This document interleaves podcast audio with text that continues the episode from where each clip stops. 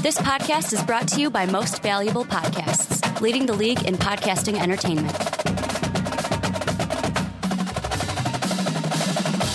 What's up? What's up, everybody? Ricky Widmer here, along with the one, not the only. It's not Brandon Swanson, it's Sean Anderson. Hey, hey, hey. I feel like, you know what I was thinking about doing? What's that? So, you know how on the YouTube channel, how we have the About section, Mm-hmm. and it says like the podcast that you're under? I think recently, with how much you've been on this podcast, I think we can put the Primetime Podcast next to you. Just fully. put floater. Like- Fast break, comma floater. I like float. you just you're on all of them and you've been filling in for the primetime podcast. This is like what the third time in almost in two months? Yeah, you something were like on back-to-back duty mm-hmm. back in the last month but we got a jam-packed show for you guys. Actually got matt calling in a little patreon segment to lead it off and then we're gonna roll right through with our football previews. We got the rest of the sec the sec east to preview today. Actually recording this in advance so while you guys are seeing this go live I'm not here. Dave and I are in California. We're at VidCon.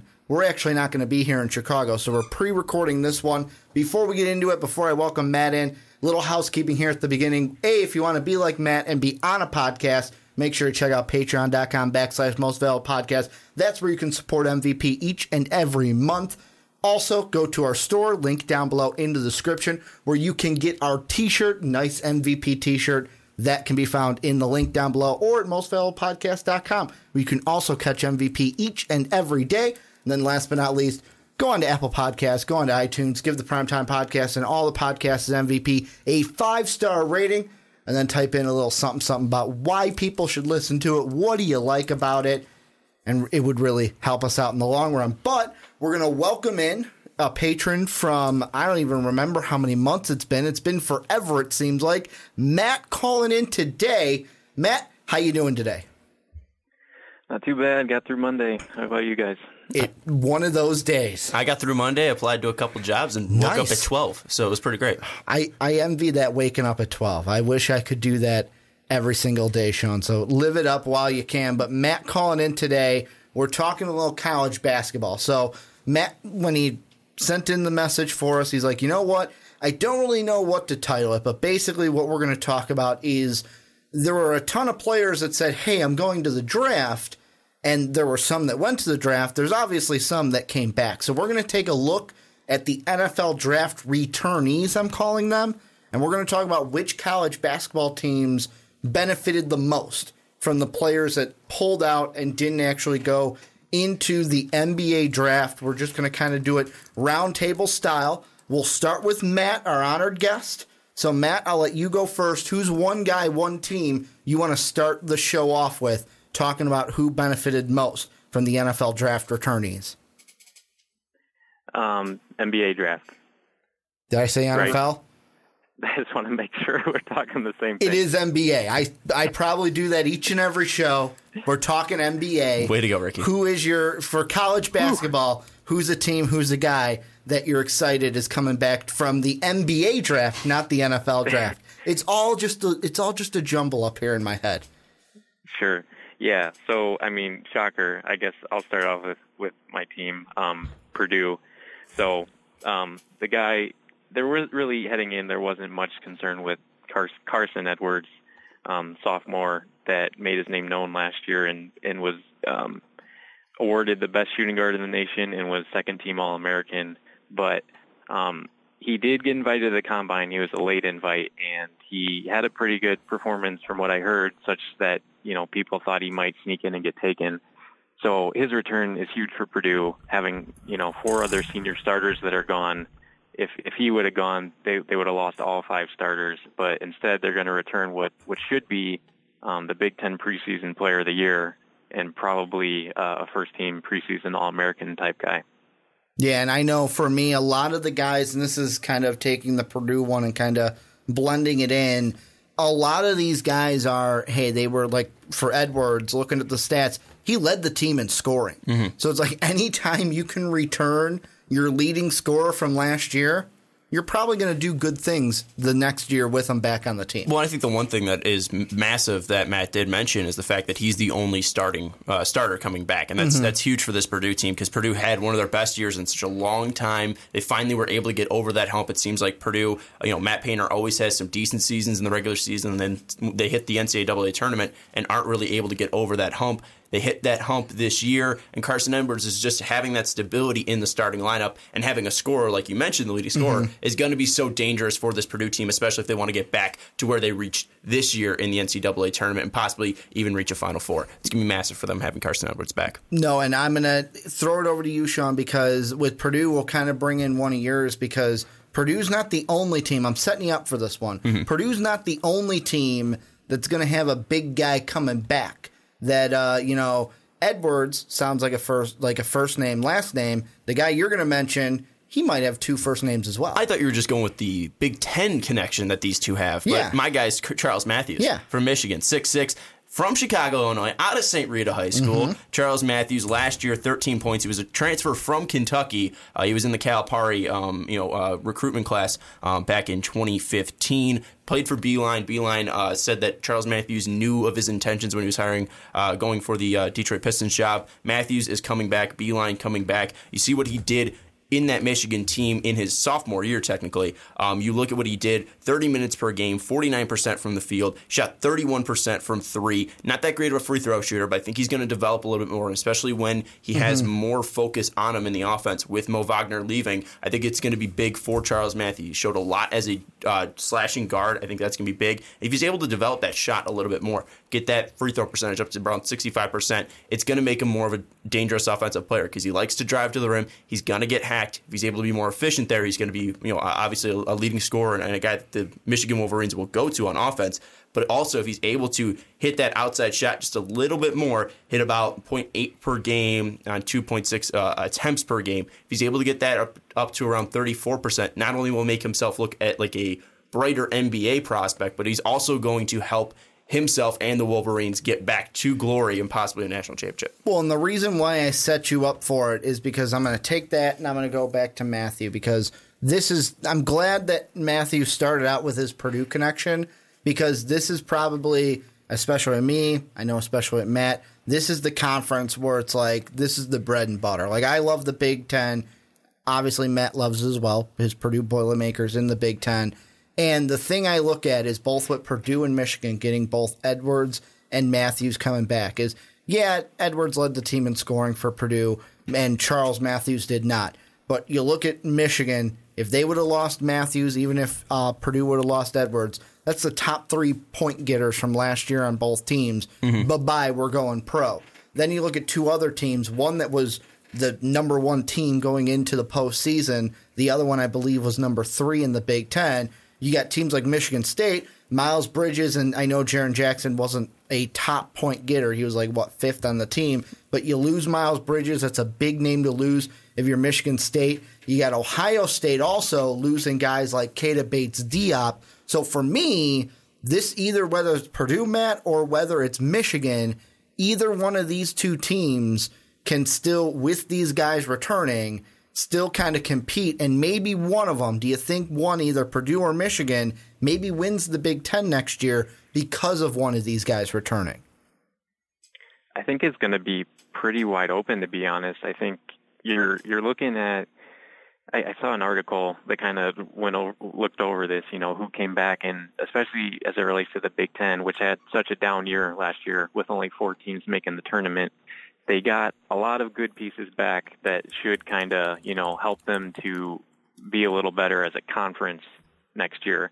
But that said, I don't think there's going to be one runaway team like maybe Michigan State was pegged last year. I think um, that it's going to be pretty competitive. Purdue, Michigan, you know, you're, you're, they're showing up in top 25 rankings. Even Wisconsin, I think they kind of hit their stride at the end of last year, and with getting Ethan Happ back, that's obviously huge for them. So, um, them, Michigan State, you know, they're going to have talent.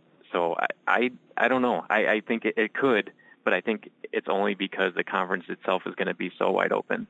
Yeah, and I mean, right now I'm looking at the recruiting rankings from 247sports.com for last year in the conference, and it's like Michigan, Michigan State right there at three, four. It's like, yeah, you've got Purdue at nine and Wisconsin at 13, but the big thing about both of those schools is just because you're not getting a five star recruiter like for Wisconsin, you're not getting a four star recruit, doesn't mean you're not bringing in guys and what they're able to work with each and every year. They're not pulling in the Duke level guys and still competing within their own conference. I'm actually going to go out of the Big Ten for my first guys. And I'm saying guys because there's two of them. And these guys were huge when it came to the NCAA tournament, although they got beat by the Cinderella story, which was our hometown Loyola Ramblers. And that is the, I think they're brothers, mm-hmm. the Martin brothers from Nevada, um, Caleb and Cody. And it's like these guys ran that team, especially in the NCAA tournament. They're guys where it's like Caleb was the guy who led the team in scoring. You've got Cody was the guy who led the team in the in the assists and it's like getting these two back. All right, these are the two that are going to be now leaders on our team yet again this year. This is something that I look at, and I know Nevada, a smaller school from the Mountain West. This is something where Nevada fans can look at it and go, hey, maybe we can win the Mountain West again and get another tournament bid next year. Well, I think of course they can win the Mountain West mm-hmm. again, but I think the biggest thing is now they have this at least this exposure. And Eric Musselman, a mm-hmm. former NBA coach, was with the Golden State Warriors, was with the uh, Sacramento Kings, really having a resurgence now with Nevada. Now there's going to be more eyes on them, so that's mm-hmm. going to be the biggest thing for Cody and Caleb and this Nevada program is how are you going to deal with eyes on your program? Because you look at what Musselman's been able to do mm-hmm. at his years in Nevada 24 and 14, 28 and 7, 29 and 8. They're progressively getting better. These two were transfers from North Carolina State, and they have one final year at Nevada. They're going to have a ton of pressure on them to produce, to, to, to you know take Nevada as far as they possibly can. Nevada clearly not a basketball powerhouse um, in, in no really sense. Um, but I, I, think the biggest thing for them is just how will they deal with this pressure? And if they do win in the Mountain West, that means they're going to get a higher seed. They're not going to be a seventh seed going up mm-hmm. against a Texas team with really only Mo Bamba on the outside and also Roach on the outside and they're not going to have to deal with a Loyola Chicago. They're not going to have to deal with you know the weaker tournament uh, hand they kind of got. Yes, they had to beat a Cincinnati team, but also that Cincinnati team didn't really have a go-to score. They had a great head coach and a really a defensive mindset, but they were able to you know run back in the second half of most of these games and get victories. If teams are expecting this from Caleb and Cody Martin, especially after a year, I think this is you know obviously it's going to help them in the regular season, but once it comes to the tournament, this might end up just hurting the Nevada program that they're coming back because I think Musselman's a great, fantastic coach, but having Caleb and Cody back, the eyes are still going to be on them. The mm-hmm. pressure's going to be on them. The expectations are going to be larger for Nevada, and this might end up being a team that you know comes in as a five seed, faces one of these terrible twelve seeds, and gets upset and bounced at the first round. I mean, anything can like the thing that we've kind of seen is anything can happen in the tournament, but also the thing I look at is like look at the Loyola story of yeah, I would say they're smaller than a Nevada team but when you get these smaller schools with that veteran presence, and with these two being in the tournament before, it'll be a toss up to see will the pressure kind of cave them, or will it be, hey, we've been here before, we kind of know what to do. Matt, I'm going to come back to you. Who's another guy on your list that you're excited is returning and will benefit his team next year? So to try to keep some connection, it's well, let's go with another guy from a team that lost to Loyola um, in the NCAA tournament, and that's that's Tennessee and Admiral Schofield. So he, you know, this guy's just a monster in, in terms of being an athletic freak and just built like no other.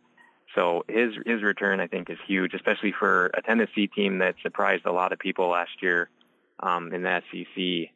And um, they're, you know, it's not just him. Grant Williams, I don't think he necessarily declared, but he um, is another big piece that's back. And you know, you talk about a team making that that step as they did last year, and now having another year to play one another and kind of um, try to take the next step up. And I, I think that his return is going to be huge for them. Well, and before I kind of, because I want to get what you're thinking with this, Sean, I just wanted to throw in this. I'm just going to throw a little bit more on that fire because it's funny that Matt's thinking about Tennessee. I'm thinking about the other surprise from the SEC in Auburn. Like they're kind of with my Nevada connection, with the SEC connection, they're getting two guys in Heron and Harper coming back where it's like, great, we're getting our top two guys back from next year to where I am expecting Schofield back for the Vols, um, Harper and Heron back for the Tigers. No reason why these two teams shouldn't be maybe top two, both top three again next year in the SEC. Yeah, and I think one thing too is I'll keep the SEC party going because I have two brothers from uh, the SEC, Quinndary Weatherspoon and Nick Weatherspoon of the Mississippi State Bulldogs. The thing that I look at this with the Mississippi State Bulldogs is you're getting two guys that one was uh, SEC all freshman year, Nick, mm-hmm. Nick Weatherspoon, and then Quinndary was uh, second uh, uh, team uh, SEC. And you look at Ben Howland, his first three years at Mississippi State, 14 and 17, 16 and 16, finally gets over that 500 mark, hits 25 and 12, but isn't able to get to the NCAA tournament. Ben Howland obviously had great success at UCLA, two Final Fours, um, even had two 16s, two Sweet 16s with the Pittsburgh Panthers when he was a coach. Hasn't gotten to the tourney yet. Mississippi State hasn't gone to the tourney since 2009. Mm-hmm. It's massive that these two are coming back because you look at what Quinndary did. He's a junior. Uh, gonna, well, I think he's going to be a senior because yeah, he's going to be a senior. Uh, but he, what last year, uh, 14 points per game,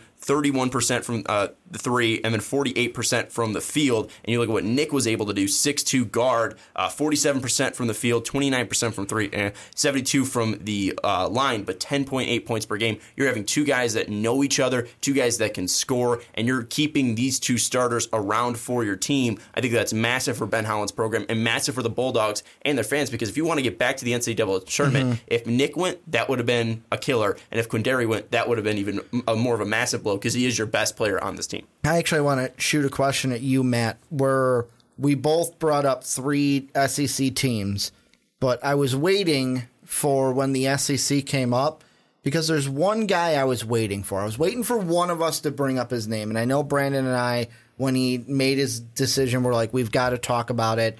And that's Jontay Porter. This is a team like not like a Tennessee or an Auburn. They weren't a team that led the conference last year. More of a team like Sean, like you brought up, with a Mississippi mm-hmm. State, where they were right there. They were only a game better than Mississippi State. The thing I want to ask you, Matt, with Jontay Porter coming back, how much is that going to benefit the Tigers, if any?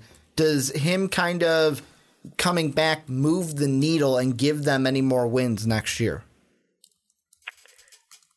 I think it might. I, I guess I, I struggle with so Missouri's coach Cuonzo Martin is a former Purdue guy, so I've kind of there there were times when you know Purdue was looking do we do we ditch Painter and go after Martin? Because Martin he's he's kind of established this wherever he's been. He's a great recruiter. But for whatever reason I don't know he just seems to be stuck in this um, state of I don't want to call it mediocrity but for the talent he typically has on his teams um, he just can't seem to get over the edge. So um, that's not to say that Porter's return won't won't get him there but I think um, Missouri in general just they need to um, take advantage of the conference they're in. I guess you know. I mean, SEC typically isn't a power conference, and it was admittedly a lot lot better um, last year.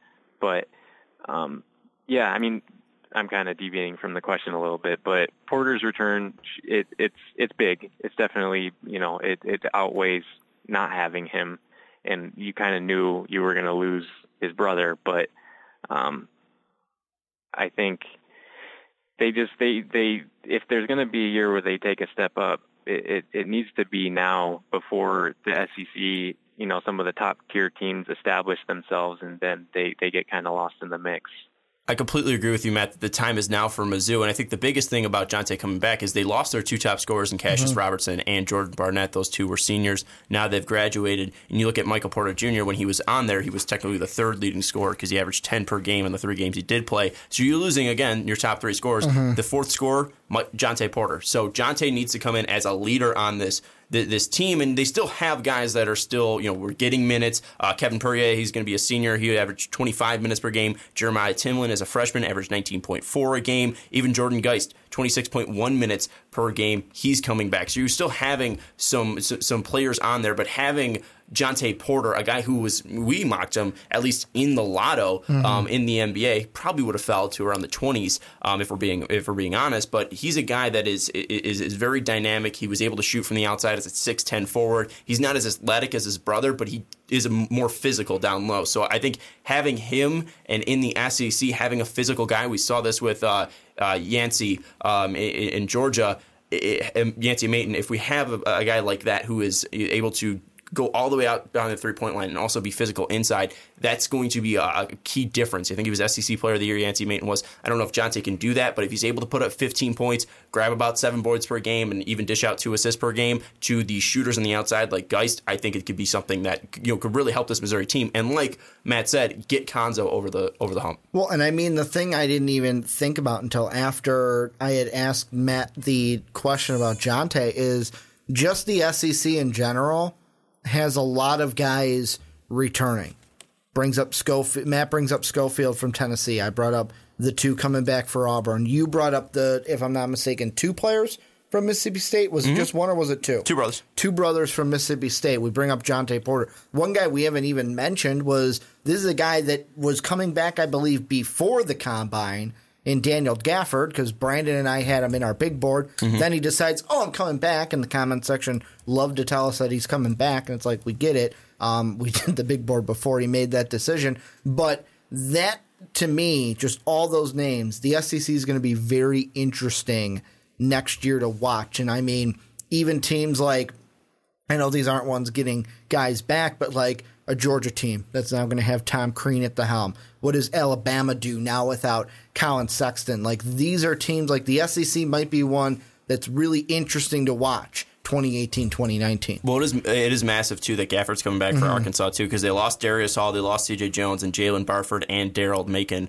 both uh, have all left. Uh, Hall and Jones transferred, and Barford and uh, Macon, Macon have now mm-hmm. graduated. So having Gafford back is massive for the Razorbacks. Well, and just kind of to wrap this one out, we'll go. I have none left. We'll go to Matt. We'll see if he has one left, and then Sean, if you have one left, your final guys that you want to mention in this segment. Matt, you're up first. Hit it. So I don't necessarily like this team or root for this team, but I think it's I think o- it's Carolina, okay. I root against Mizzou every time because it's the border war between Illinois right. and Mizzou. Fair enough. Yeah, fair enough. Um, but uh, I'll go with North Carolina and Luke Maye, his return. So um, you're talking about. I think I think he was voted third team All American maybe last year. So behind Carson Edwards, um, weirdly enough, he I think he's the next best in terms of you know All American status last year. So I would put him as a probably a preseason All American favorite, um, if not first team then second team.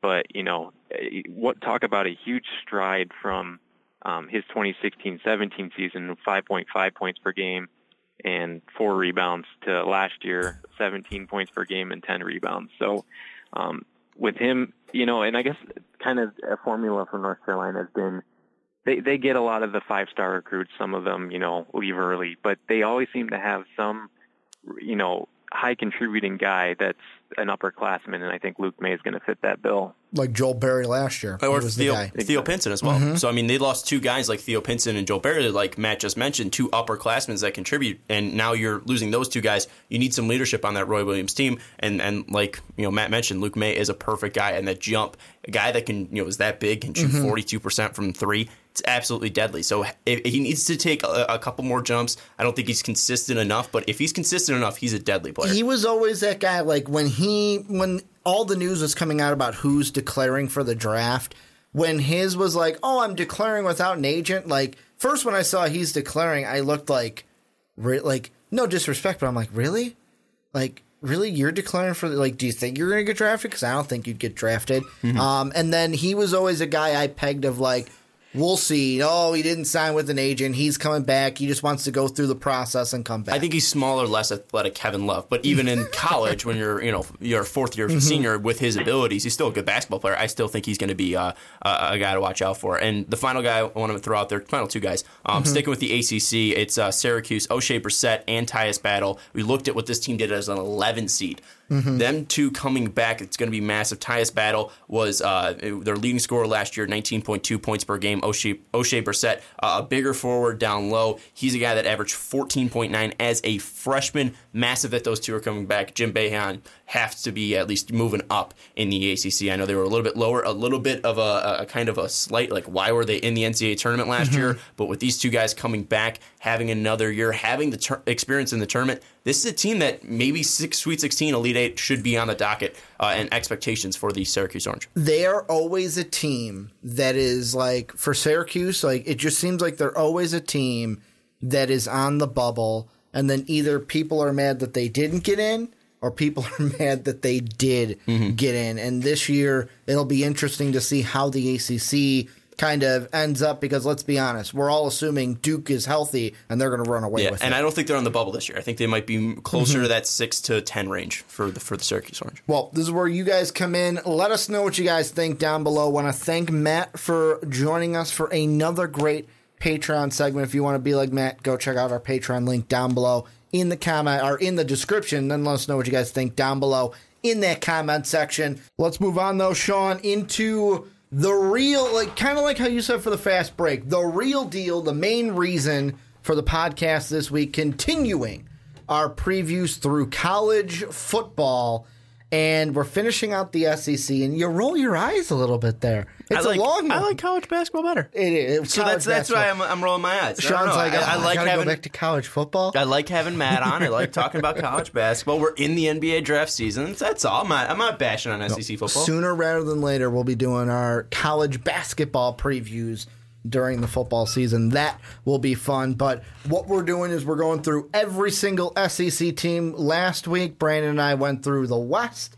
This week, we're going through the East. How we start is we start with the bottom, we move all the way to the top, and then at the end, we kind of end up the show. So we will look at first the Tennessee Volunteers as a team 0 and 8 last year, or 0 and 8 in conference, 4 and 8 overall. Butch Jones, adios, you out of here. You can't win a game. You don't deserve to be here. So that's where I want to ask you this. I know a month ago, Brandon and I talked about comments that new head coach Jeremy Pruitt had made after. It's not Jon Gruden. It's not Jon Gruden. okay. it, it- was going to be Jon Gruden, but it's not Jon Gruden. I thought Lane It's Kiffin Jeremy was coming Pruitt. back. It was going to be Lane Kiffin also. It was also going to be Greg Schiano, too. Dang. Uh, But Jeremy Pruitt is the guy coming over from Alabama. So here's the question I want to ask about about Pruitt is what do you expect from him year one? Because the question that Brandon and I talked about was can he turn this team around because of the attitude it seems he's already trying to put in place in Knoxville? It's going to be tough to see if he can turn it around just because we don't know what he can do as a head coach. But you mm-hmm. look at his resume. I mean, he's been you know involved in college football since 1997. I mean, you look at what he's done recently, and, and really the thing that sticks out to me, you know, you have powerhouses, and then you have Hoover High School. And when you're the defensive back coach for Hoover High School in 2004, nothing beats that. Um, but no, I mean, consistently being in the SEC since 2014, Georgia, uh, he was DC and DB, DB coach, and then Alabama um, recently as the DC and then inside linebacker coach. I mean, there's there's an expectation that this defense for the Vols that was so bad last year that couldn't stop the run, gave up over I think 33 points per game, can now at least make that shift to look like a competent um, SEC defense because the biggest thing with SEC football,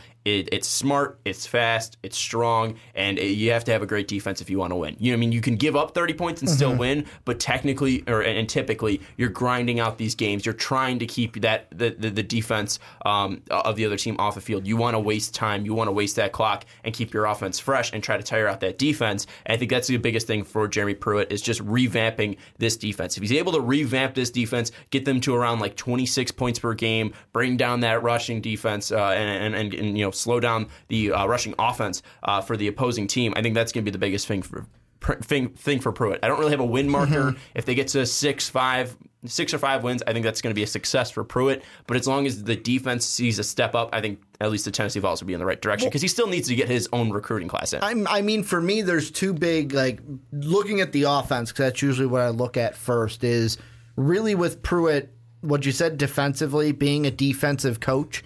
Obviously, it's you want that to be your bread and you want mm-hmm. that to be really well because it's your bread and butter.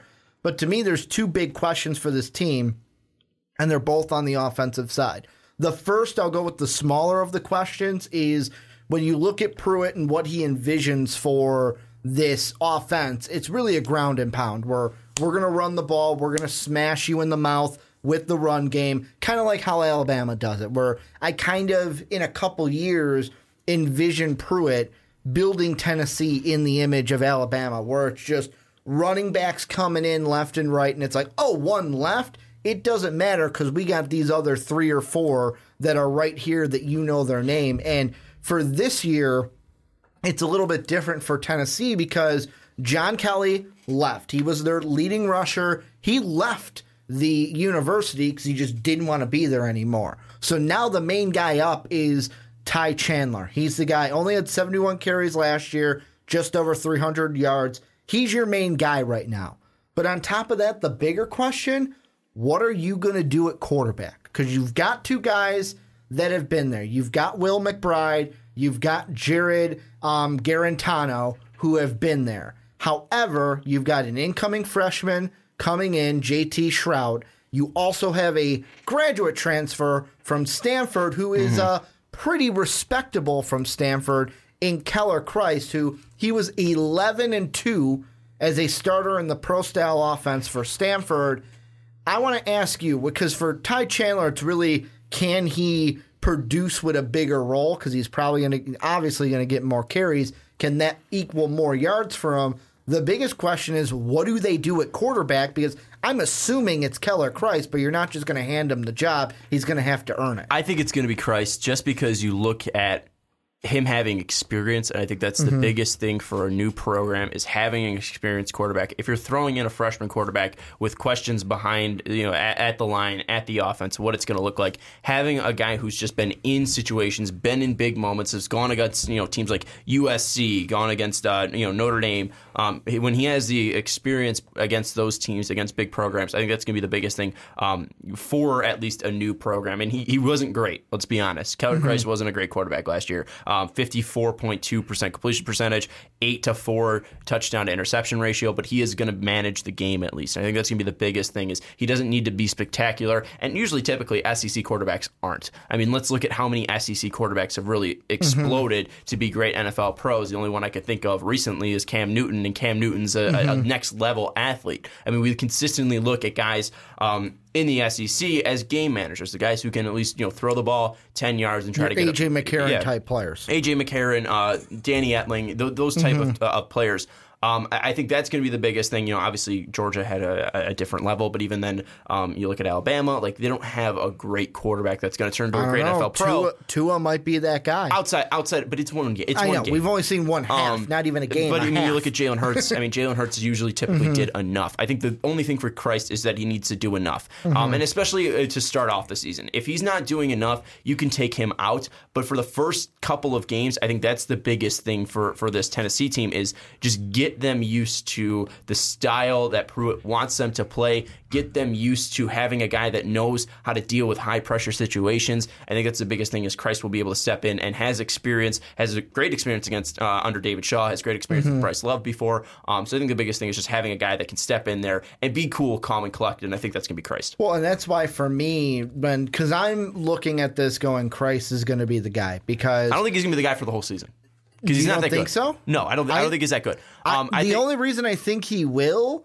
is because I don't think any of the guys below him, like, I don't think that Trout's going to get much of a chance because freshman coming in, I feel like he'll just be pushed to the bottom. I think it's going to be, if I'm going with the depth chart, I'd go with um, Chryst to start. Guarantano will be two. McBride will be three. Shrout will be four. If Shrout moves up, he's then he'll move up to three. But like I look at Jared Guarantano and it's like this is a guy that yeah almost threw for a thousand yards last year. Yeah, he completed about sixty two percent of his passes, but he was a guy that was like four touchdowns, two high. And like there was nothing special mm-hmm. about him. He didn't have an it factor. Whereas with Kellen or Keller Chryst, mm-hmm. the thing that I think is more important is yeah, he wasn't good last year, but look at his 2016 year. And you might be saying, Ricky, that was two years ago. and the guy got benched in 2017. And it's not it's not that like okay. So 2017 he got benched, but 2016 is what I'm looking at. The reason why is that Stanford team was a lot more stacked than it was in 2017. So for Tennessee, it's more of if you want the quarterback to do it all, which I'm assuming Pruitt does not, mm-hmm. then Chryst might not be your guy. But if you can elevate a Ty Chandler, much like because that 2016 year, I'm not saying Ty Chandler is going to be like this, but mm-hmm. Keller Chryst had Christian McCaffrey and Bryce Love in that backfield. So I'm not saying you're going to have that at Tennessee, but if you can elevate some talent to help out, he might have a I- pretty good year. I think maybe maybe not three games or two games, but I think Chryst will most likely play against non-conference opponents, so West Virginia, ETSU, um, UTEP, and then once we hit probably that Georgia game after they lose to Florida and Georgia, because that's what I expect. Um, I think that they're going to look for a change in quarterback, and I You're think saying at Auburn. Yeah, at Auburn, that's where Chryst is most likely going to get benched. Um, because again, I don't think he's that great of enough a quarterback. I think he's mm-hmm. going to be a guy that just needs to get some stability right away into the program. I don't think he's going to be the guy that starts up. And I think you got to look at Will McBride. He's a guy that was a three-star recruit um, coming out of high school, and he's a guy that's a dual threat quarterback. I think he's a guy that's going to be something interesting. And if you're mm-hmm. able to throw him in different sets, and he's able to do enough with his arm, he's got some nice speed, was able to rush for a couple yards last year. I think that he can be a guy that, again, he might not be the greatest quarterback, but again, we've seen this before in the SEC work, like Jalen Hurts. If you're quick enough, if you're dynamic enough, if you're able to pick up first downs, that's going to be the biggest thing. Will McBride might be able to do that for this Tennessee team. I think he's going to offer more in that area than Chryst o- offers overall. So I think I think maybe Will McBride is a guy that also makes a name for himself because yes, you look at. Um, obviously what, uh, what what what Tennessee was able to do last year and, and Guarantano was able to do last year. Um, but but I think McBride being a freshman last year, now getting a, a second year in.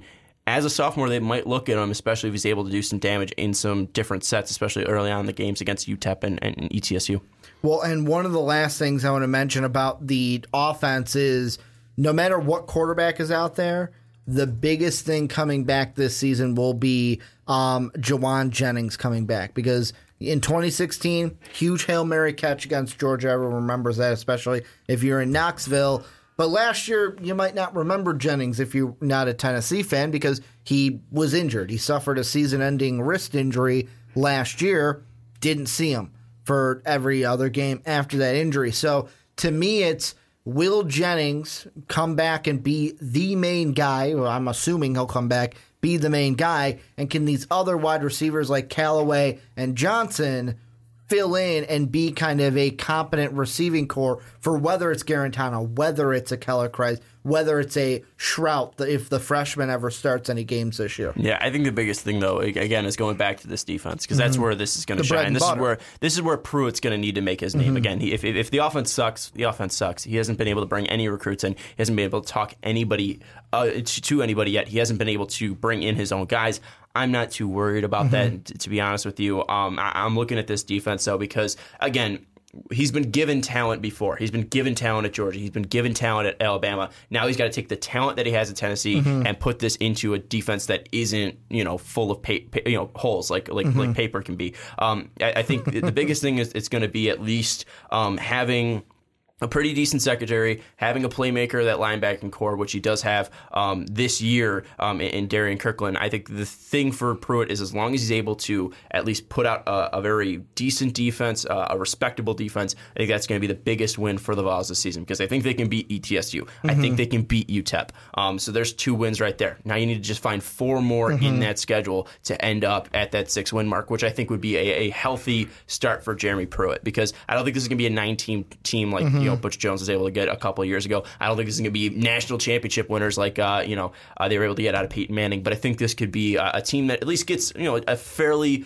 decent amount of wins. And Pruitt, if he's able to put out a decent defense, can get those six wins. Well, it'll be interesting. I'll throw in one more, and it's kind of masked because it's later in the year. I think they can beat Charlotte too. So that's three wins. You got Charlotte, Yeah. Eastern Tennessee, and UTEP.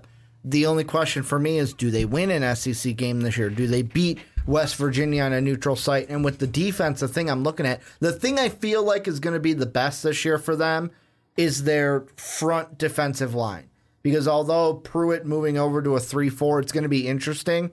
Because, like, oh, if they were in their 4 3, you would have um, Tuttle and Johnson in the middle, and then you would have Phillips and Kongbo on the outside, which I believe Tennessee fans correct me if I'm wrong. I believe Kongbo is moving to the outside. Like he was originally an interior defensive lineman. Now he's moving to the outside.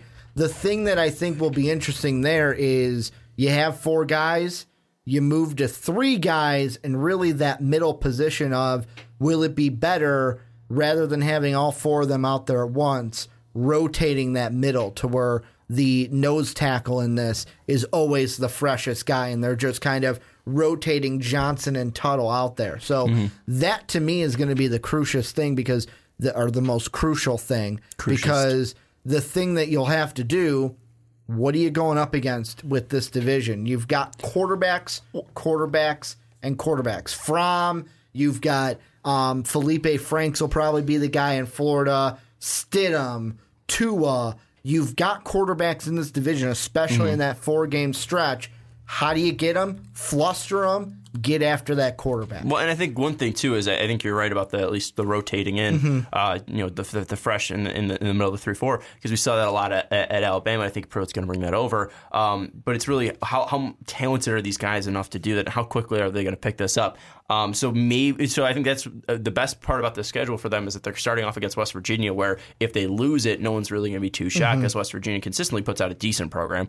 Um, but I think the, the one thing is then you have two easy games against ETSU and UTEP, um, and then you have a, you know pretty much a, a schedule from hell with Florida, Georgia, Auburn, Alabama right there. Then you get South Carolina, a little bit more of a break, but that's still on the road. But then those last four games is where you're really going to need to shine because that's late in the season. That's when these guys have been in practice, been in the film room. They've gone through the tough part of the season, and now you get Charlotte, now you get Kentucky, now you get Missouri, and now you get Vanderbilt. These teams are okay, but nothing great. And I think that's Yeah. the biggest thing for. Um, this team uh, in in, uh, in in in Tennessee is you're not going up against great quarterbacks outside of Drew Lock in that Missouri game. You have the chance to possibly take all four of those games if you're able to take you know three uh, the three three of the four non conference games in uh, ETSU UTEP Charlotte. You get a seven se- seven win season. You're going to a bowl. And This is a very successful season for for Jeremy Pruitt. Well, and the thing that the last thing we'll kind of do to close this up before we go into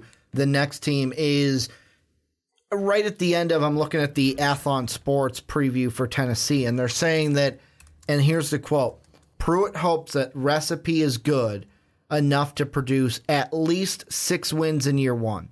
I look at that, and I know he had four last year, but I look at that goose egg in the conference, and at first sight, I go, all right, maybe you're being a little bit too ambitious with six wins. But the more I think about it, we mentioned it Eastern Tennessee, UTEP, Charlotte, those should be three wins. And the thing that'll be interesting is, yeah, you almost beat Florida last year. It was a six point game. Mm-hmm. However, that was a different Florida team. That was at Florida, though. And it was at Florida, but Dan Mullen being the head coach, I expect Florida to have a different attitude around him.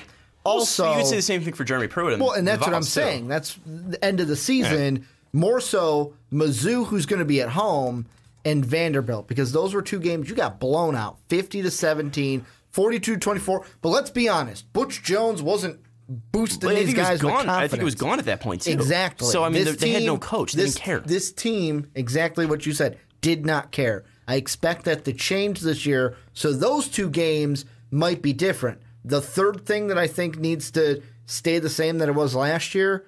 You came out game one last year, played a Georgia Tech team, a Power Five team on a neutral site, punched him in the throat, won 42 to 41 in double overtime. You need to get a win like that week one. You need mm-hmm. to set, I'm not saying they will, I'm saying you need to set, set the statement week one and get a surprise on West Virginia if you want to set yourself up for a six win season. Because then the only way you're getting to six wins this year, in my mind, is if you go 4 0 in non conference, beat Mizzou, beat Vandy. I think they can beat Kentucky. I think they can think beat so? Kentucky. I think they can beat Mizzou. I think they could beat Vandy. They can go three and 4 Mm-hmm. They can get six wins, um, and maybe even South Carolina turns out to be an upset. I mean, I know that is in Columbia, but Mm-hmm. I still think that could possibly be a win because especially if you're coming off those two massive games, Mm-hmm. um, especially the Alabama game, and you finally get to go up against South Carolina, it's kind of like taking the donut donut off a ba- uh, baseball bat. Yeah. it's going to be a little bit lighter. It's going to be a little bit easier. Um, so if you're able to go in there with some confidence, especially if that Alabama game's like close, you know, if you're if you lose by ten, I think that could possibly be a, a moral victory for this Tennessee team. And you go into South Carolina, you possibly get a win. I see possibly eight wins for this Tennessee team. I'm going to pick five because I don't believe in them too much. I think that they're going to struggle out of the gates. Um, I think you know, tough games, especially to start off the SEC conference, um, is going to be is going to be bad. But I think the biggest thing is not really the wins again for Jeremy Pruitt. It's how this defense looks under Pruitt. And the one thing that I do wonder, I have to, look, I, I need to fact check myself before I go ahead and say it. I wonder if this could be a situation like we saw in Georgia, where year one, pretty good season. We went like maybe three, four wins in conference, got about six to eight wins, maybe more on the six side for Tennessee. And then the next year rolls around with my recruits, boom, we just shock everyone. I'm not saying national championship shock because I don't think many people expected that from Georgia last year, but I wouldn't be surprised if next year Georgia or not Georgia, Tennessee is yet again in the discussion of wow, these are this is a team to watch to maybe be competitive in their side of the conference. I think it'll take like two years before they're like you know near the top top Mm-hmm. end of the SEC East because again we're looking at you know a, a loaded SEC Yeah. East. Um, again, again, these teams are going to get better like Georgia. Mm-hmm. Florida's going to get better under Dan Mullen. Um, so I think these are teams that you got to watch out for. I think Tennessee, especially once Pruitt gets his um, recruiting classes in, I think you know probably two years. That's when we're going to look when these guys are sophomores and these guys are fully invested into the Pruitt system. But I, I think you know Tennessee Vols fans should be excited. I know Pruitt wasn't a Mm-hmm. sexy hire like Lane Kiffin if he came back or like a Jon Gruden, Well, but I think Jerry Greg Pruitt is a guy. Schiano was hired Yeah. and they pushed him out. But I, th- I think, especially with um, with uh, Jeremy Pruitt now, I think this is a guy that again has a lot of a lot on his resume, and even though he hasn't had that fully, uh, Mm-hmm. you know, that head coach experience, being a part of uh, that Alabama system and being the DC and being a part of that Georgia system and being the DC is, is absolutely massive, and it's pretty much like a head coaching job in itself. And I know the true reason why Vol fans didn't want Schiano there, but I guess the one of the other reasons was they just didn't want to see any Schiano men in Knoxville for Greg Schiano to turn those Vols into. But if you're a Tennessee fan, let us know what you guys think down below in the comment section. What should we expect from your team on offense, defense? What do you think schedule wise, win losses? What are you expecting for this Tennessee team in year one of Jeremy Pruitt? Let us know what you think down below in the comment section. Let's move on though, Sean, into the next team, looking at the Vanderbilt Commodores. And one thing that I know for Vanderbilt fans is they're probably wishing that their football team was as good as their baseball team because baseball team really good. Football team hasn't been as good last year, only There's winning smart folk at Vanderbilt. Too. only winning one one conference game last year. And you know, uh, former great Chicago Bear went to Vanderbilt. uh, Jay Cutler. Jay Cutler went to Vanderbilt. But what we're looking at, and the reason why I bring up Jay Cutler is first thing I want to look at is the quarterback for the Commodores. This is a guy coming in, senior Kyle Shurmur. Last year, 2,800 yards, just over that. A completion percentage of 58%, not the best, not the worst. However, he was a guy, 26 touchdowns, 10 INTs is he going to be enough to help this team win some more games this year? Because yeah, they won five games, but that's because they went four and zero in their non-conference game. I think he can be, you know, something that's going to be a bright light for, for Vanderbilt. And the one thing too is, yes, this Vanderbilt team had a rough end of the season, one mm-hmm. and eight in the SEC, like you mentioned. But I think the thing with Shurmur is you got to look at this defense, and this defense kept him kept him on the field pretty much. They kept pushing this team out because they couldn't stop anybody. So now Shurmur, he's going to have less pressure on him. Hopefully, if Kyle Tarver, the new uh, DC, is going to be able to do his job correctly, and if they're able to at least start stopping some guys, I think Kyle Shurmur, especially you know having another year under his belt, can maybe get that com- completion percentage up to sixty percent, throw for three thousand yards, and keep that touchdown percentage around you know twenty six to ten. I think this team again, maybe they won't be great. Maybe they won't be winning the SEC. Maybe they won't have like a, a meteoric rise like uh, Georgia did last year, um, where no one really expected them to win the national championship championship outside of Georgia fans. But I think the big thing with Vanderbilt is they're going to have a guy who is conditioned, a guy who's been playing um, in the N- uh, in, sorry in the NCAA um, about 25 games in his career now um, as a starter he's a guy that I, I look at and I think that he is a, a bright light for Vandy, and I think he could be something special and and possibly you know being the son of Pat, maybe make himself a, a, a pro. Um, prospect if he has a really good season. And I think having him back is, is something great because you're going to be changing a lot on this defense. Having stability on that offense is going to be huge for Vandy. Well, and he's the bright light. And the reason why I bring up Jay Cutler is last year, the Commodores ranked fourth in the league with 243.6 passing yards per game.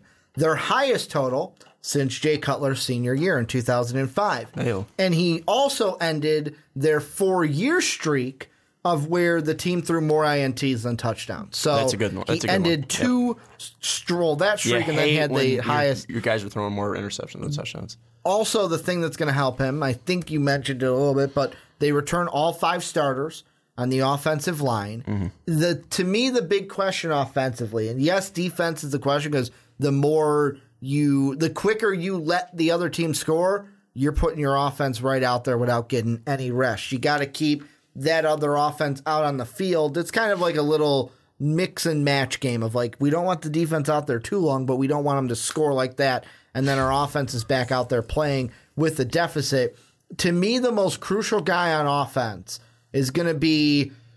I didn't think I would be talking about a former fighting Illini on this podcast, but I am in Ke'Shawn Vaughn, where he was a guy where I was excited to see him 2015 because he was a guy that added some good attempts, good minutes for us in Champaign. Lovie Smith's staff comes in. He loses favor with Lovie's staff, says, screw it, I want out of Illinois. It might have been Lovie's staff. Actually, it might have been Bill Cubit's staff, if I think about it. One of those two staffs he falls out of favor with, wants out, coming back home to Nashville.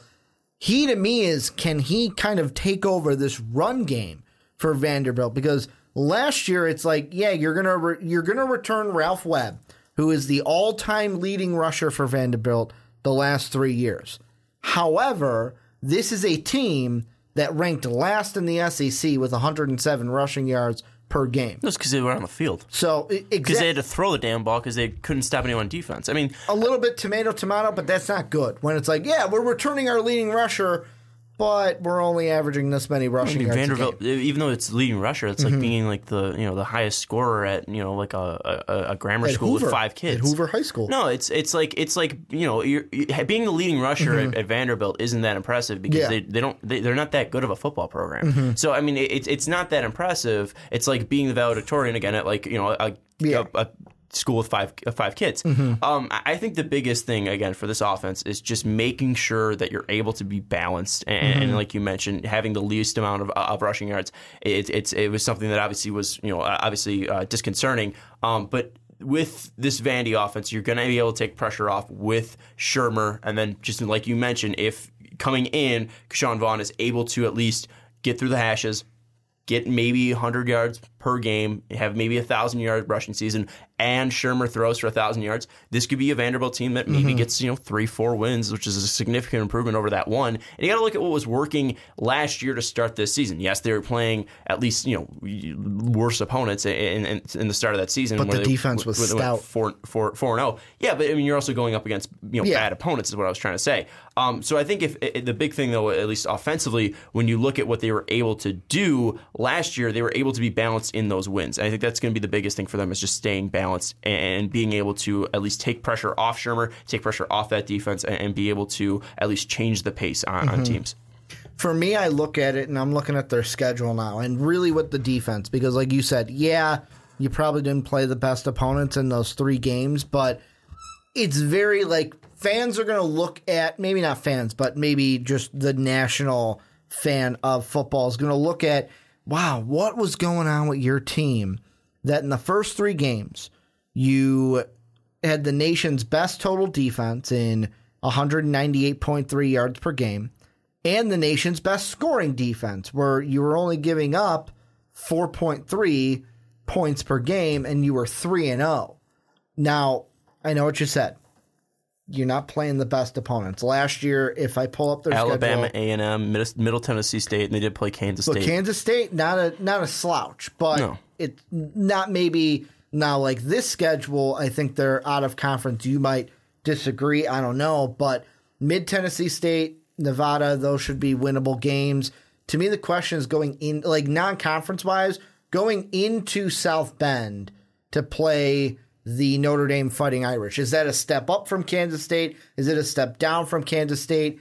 I really don't know because of maybe I'm only saying that Yeah. because of everything that's been said about Brian Kelly and this coaching staff and kind of some of the national I don't want to say bias, but national stories around Notre Dame. I want to say it's a step up in competition. It's a massive than step Kansas up. State. It's a massive step up. I, I want to give respect to Kansas State because I mean, Mm-hmm. you look at their, you look at Bill Snyder. I mean, that guy's been there literally since like the, the prehistoric Mm-hmm. ages. Um, but Notre Dame's a step up. I mean, you're going from Kansas State, who is you know middle of the pack in the Big 12, to Notre Dame, who is a nationally recognized brand. And these are guys that are bringing in Mm-hmm. five, four star recruits. You're still going to have Brandon Wimbush there, but there, he might not even be the starter, but he's still going to be able to bring uh, you know a change of pace. You're losing uh, uh, your, your star back in. Uh, I'm, I'm blanking on his name now because we're not we haven't been talking about him. Uh, star back last year uh, for Notre Dame, but it, it's a massive step up because Brian Kelly, yes, he's made mistakes, but you're also under the microscope of being a national team. He had a program last year that was phenomenal. I mean, I mean, this team exceeded expectations. They you know stumbled near the end, but I still look at Notre Dame as a team that's going to give Vanderbilt trouble, and it, it's going to be massive trouble. I think, in my mind, of, of going and, and taking on uh, Notre Dame. Well, and for me, moving past that is really the big question of where I feel like this team can go three and one, kind of like what we said with Tennessee, can go three and one in the non-conference. I can see them beating Mid 10 I mm-hmm. could see them beating Nevada. I can see them beating Tennessee State. Now, Florida, Georgia, sorry, losses. South Carolina, I'd put a question mark by. We're going to get into them later, but they're a team where I don't know if they're going to be second in the SEC yet again this year like they were last year. Every game from October 20th to the end of the year, I could see I could see Vanderbilt winning that game. Will they win them all? No, probably not. But every single game from from Kentucky all the way down to Tennessee, I think they've got a puncher's chance in those games, especially if the defense can do enough to help the offense, which kind of seems like it's going to be the more stacked side of the ball yet again this year when we get to SEC play. Yeah, I, I don't. I don't know about puncher's chance, but I don't think it would be as bad as last year. I don't think it's going to be fifty-eight to nothing against Alabama or, or anything like that. But again, like like you said, I think you know Middle Tennessee, Vanderbilt, uh, Nevada, Vanderbilt. Those two will be wins for the Commodores. I think they might get rolled by Notre Dame, especially Notre Dame having three straight home games to start the year. Ian Book being the starter. Um, you know, I, I- I still believe highly in Notre Dame. I think they're going to get absolutely rolled. Um, but you know, going up against South Carolina, like you mentioned, Tennessee State. Um, uh, I think those are, are puncher chances. Kentucky as well, that being a, a rivalry game, that's going to be a puncher's chance. But I, I think when we look at you know the games against Florida, the games against Georgia, um, I think those two are going to be absolute blowouts. But like you mentioned, I think maybe puncher's chance against Vanderbilt, puncher's chance against Mississippi, and puncher's chance against Tennessee.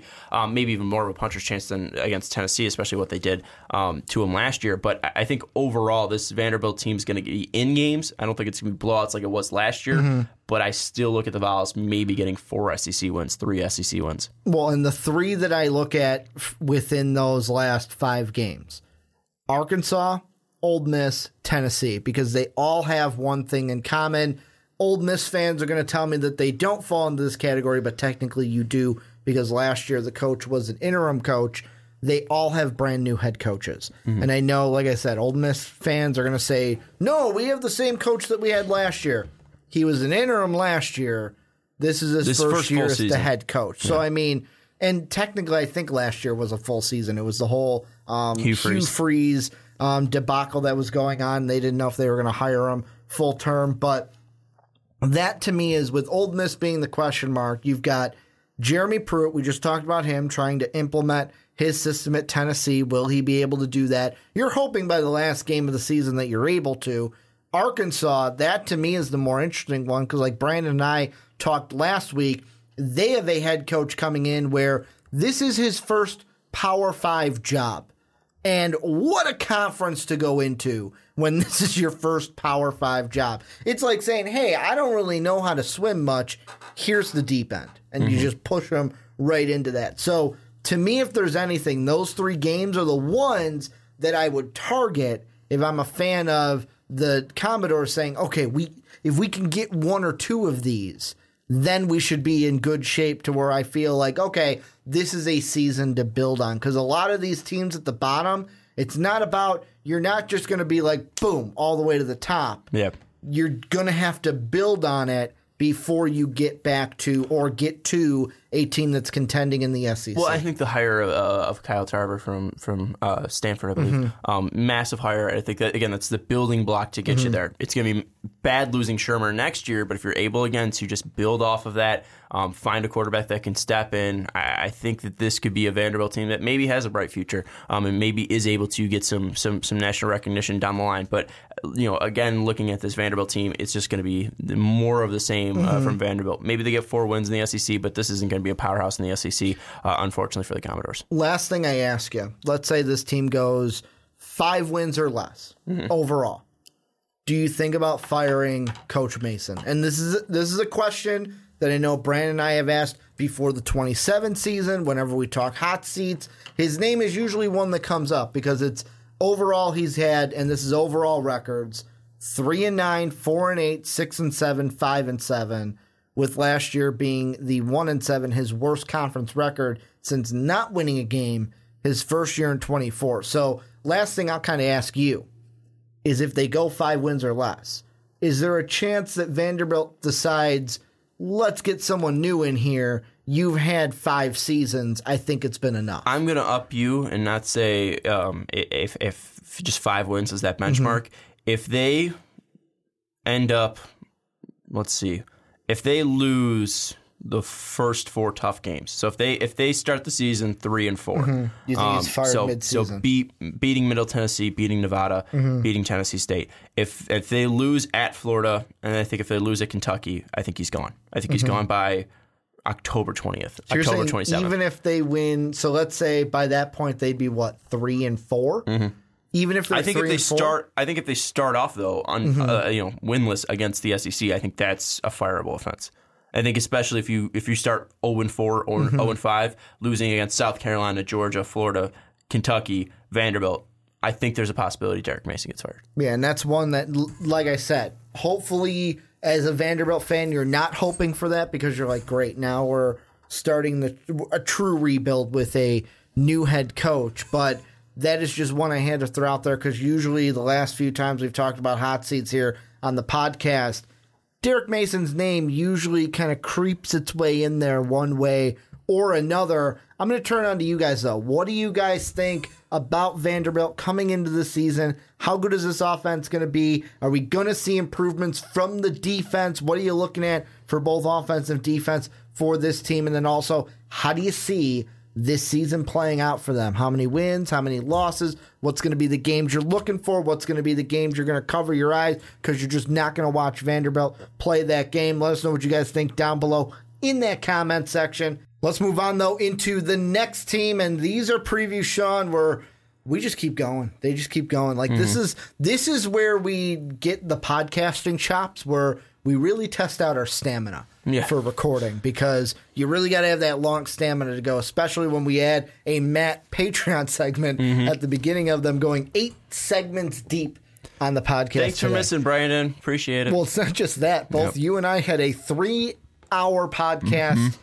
on Saturday that we recorded, and now we got one of these. The next team we're diving into is the Florida Gators. This is a team last year didn't do so didn't do so hot. And the reason why I say it like that is like I said to you while we were fixing the camera and stuff, I go, this team was surprisingly bad this year. Mm-hmm. Didn't expect them to be like that. Where you look at two years ago, it was your top three teams. It's like, oh, who's going to win the SEC as well? Could be Florida, could be Tennessee, could be Georgia. Not the case last year's. Obviously, Georgia ran away with it, but Florida, the big thing they got going for them this year is they get their guy. They get the new hire coming out of Mississippi State, an SEC guy. They get Dan Mullen, who's going to be Florida's. Uh, he was Florida's offensive coordinator during the two national championships they won under Urban Meyer. And this is what a little quote from Dan Mullen, I believe. He says, I know how important offense is here. I know everybody likes to score some points. I love scoring points. So for me, I'm going to ask you, what does Dan Mullen's hire mean for Florida? And will that translate into more points this year for the Gators? Well, I think Gator fans have to hope it will, but I think the biggest thing that Dan Mullen being hired means for the Gators is just another regime change, another guy you have to look Mm-hmm. at and just wait and see because he isn't an Urban Meyer. He isn't a guy that's going to step in like a, a good old the good old ball coach and, and Steve Spurrier. Mm-hmm. You're going to have to wait. Is he, has he had success before? Yes, he's had ten win seasons. He's had a nine win season. He's gone to a uh, bowl with his team um, ever since 2010. But we look at all these teams, and outside that 10 win season in 2014, there have been like the Gator Bowl, the Music City Bowl, the Belk Bowl, the St. Peter's Bowl, the Tax Slayer Bowl. He's not going to big name bowls. Now that he's at a bigger name program in Florida, that can change because you're going to get better recruits. You're going to be in the state of Florida, which expected to to consistently, better yeah, bowls. which, which consistently creates better players um, and better recruits. So I think it's the biggest thing is that you're going to have another regime change, and, and you're going to be bringing in a guy who's had sex, success before in the SEC. Does it mean it's going to translate into a better offense? Does it mean it's going to translate into a uh, a better team on the field year one? It might not, just because again you have the stench of McElwain still on that program. You still have the stench of Muschamp on that program. You need to rebuild, retool, strip it down, and, and build up. Are there still talented players in this team? 100. percent That defense looks absolutely great, but offensively, I don't know what they're going to be doing. And the first question is at quarterback. the biggest, and that was where I was going to go. The biggest problem with this team is that they haven't had a quarterback throw for more than 16 touchdowns since 2009.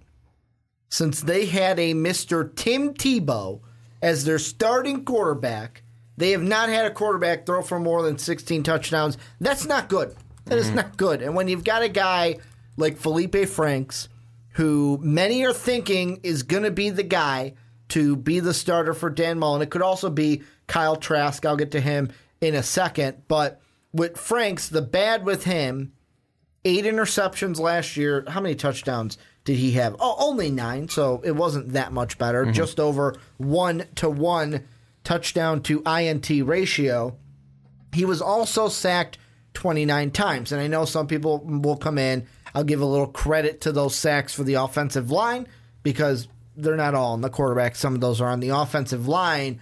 But the question is, what do you go with? Do you go with the guy in Feleipe Franks who at least has experience as the starter? I know last year it was all should it be him? Should it be Malik Zaire after Luke Del Rio went down with his injury? I think it was a shoulder injury.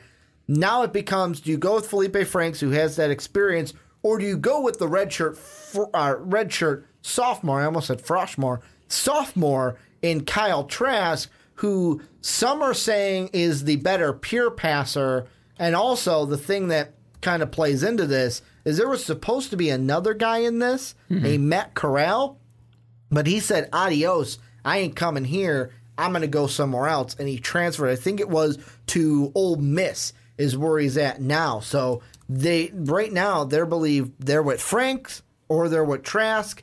With me, I don't know why if you're not Dan Mullen, it depends on how they play like in spring ball and over the summer. But if Trask shows you something, you're a new coach coming in.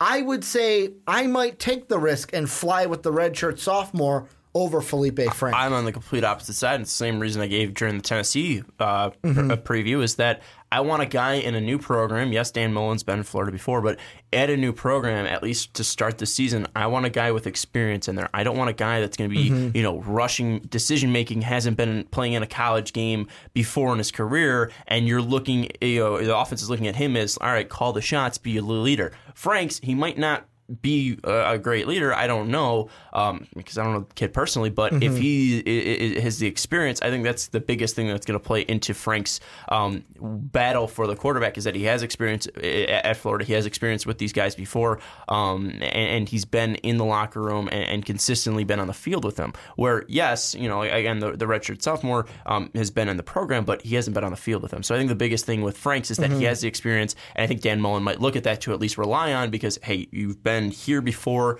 Um, you've played in uh, in in Florida before. Um, you've been in what, what's the swamp. Uh, you played in the swamp before. You know what it's like. Gainesville. Come in, come in here, and, and, and at least lead our team in the first couple games. Again, maybe talent will win out, and if he's that much talented than Franks, then I think he's going to end up winning out because Dan Mullen is a very strong um, head coach with a great background. I think that the guys his, his guys are at least going to be able to respect that and stick with him and believe in him. And I don't think you really need the experience too much. But if it comes down to all right, these guys are you know the same player or at least you know very similar. It's not too much of an edge. I think Frank's experience might give him that edge um, and, and make him the starting quarterback at least to start for the Florida Gators. It's going to be a tough decision. I'm just throwing out there that it depends on all what we see. Obviously, if Trask comes out and it's like, oh, this guy shouldn't be starting, of course, go at Franks. The thing that I wonder though, But that's the thing. That's the thing. I, I- I don't want to Mm-hmm. get rid of like the guy that's been there for me, Franks. He's been there. I don't want to pull Just the carpet out, out right under away. from underneath him and throw him in. It's the same shit that happened with Mm-hmm. the, the the Notre Dame Fighting Irish and Malik Zaire and DeShone Kizer. And then Kizer was there. Yanked Kizer, and then they put in. Z- no, it wasn't. It wasn't. Zaire was upset that he didn't Okay. play enough, but Kizer was more experienced. Mm-hmm. He was the better quarterback, but Brian Kelly didn't like Kizer's attitude, so he yanked Kizer Mm-hmm. was out that the and threw in? Zaire. That was the season where Kizer was- had that game-winning pass against Virginia, right? No, it was Texas. Okay. Mm-hmm. Um, it was absolute bullshit. It was so stupid. It was it was the year before. Um, it was it was not last year, but the year before. Yeah. Mm-hmm. Um, and Kizer was having a great game against Texas, and they kept putting in Zaire. They kept putting in Zaire. They kept putting in Zaire, and the team was just looking terrible. It- the whole point that I'm trying to get though is. Kizer was there. Mm-hmm. Kizer was performing, and you don't want to at least hurt Franks' Confidence. con- confidence. You don't want to uh, even break his trust that his teammates might Mm-hmm. have in him and throw in a sophomore just for Franks to come back in. I think stick with the guy that has the experience, and, and it's a lot of pressure to throw on a redshirt sophomore. Here's ultimately how I feel like their quarterback situation will play out. Is I feel like Franks will be the starter. He'll be the one that is pegged that. So he'll be the sophomore starter this year. Then next year, they'll hopefully knock on wood, no uh, aunts or moms or dads kind of uh, keep the letter of intent from getting faxed over to Florida. They're banking on the guy who committed in in April, who was this was after Mullen got hired. He got hired in November. Jalen Jones committed to Florida. He's a quarterback, dual threat quarterback out of the Baltimore area. I think what'll happen is if knock on wood he comes in, the plan is this is a Mullen guy. Frank starts this year. Frank's even starts next year in his junior year. And then hopefully after junior year, either after junior year, if Frank says, you know what, I'm going to go to the NFL draft for some reason, or if he does play his senior year, you feel it out that way. If Franks mm-hmm. leaves after his junior year, all right, Jalen Jones is now the guy in his sophomore year to take over. Or if Franks plays in his senior year, all right, we're just going to have Jalen Jones come on up as a starting junior and kind of starting that trend of like, all right, we're going to have juniors and seniors starting in this quarterback role or redshirt sophomores if they're like a Jameis Winston level like talent. Well, and one thing too, going back to Mullen's quote about Mm-hmm. offense and, and, and finding the quarterback down the road, the future I think is is, is bright for, Mm-hmm. for Florida. I'm, I'm not I'm not uh, departing that, but you look at what Mullen has done and Mullen did at, at Mississippi State. 2009 hit the 73rd uh, best offense in the NCAA. Then in 2010, 51st best offense in the NCAA. 73rd best offense in, the- in, in the NCAA. Next year, 60th best offense in the NCAA. 71st best offense in the NCAA. It wasn't until that 2014 season where he had the 15th best offense that scored over 30 points per game, and then consistently from uh, 2014 to his last year at Mississippi State, he's been able to get 30 points per game through, throughout the season. So I think one thing is, yes, you can come in and, and be confident because I think he should be because he's been there before at Florida and he's had a, a pretty decent resume um, at Mississippi State. But saying, I know how important offense is here, I like to score some points. If you're going out there and just throwing up another, you know, 26 points per game, I think this might look bad on Mullen.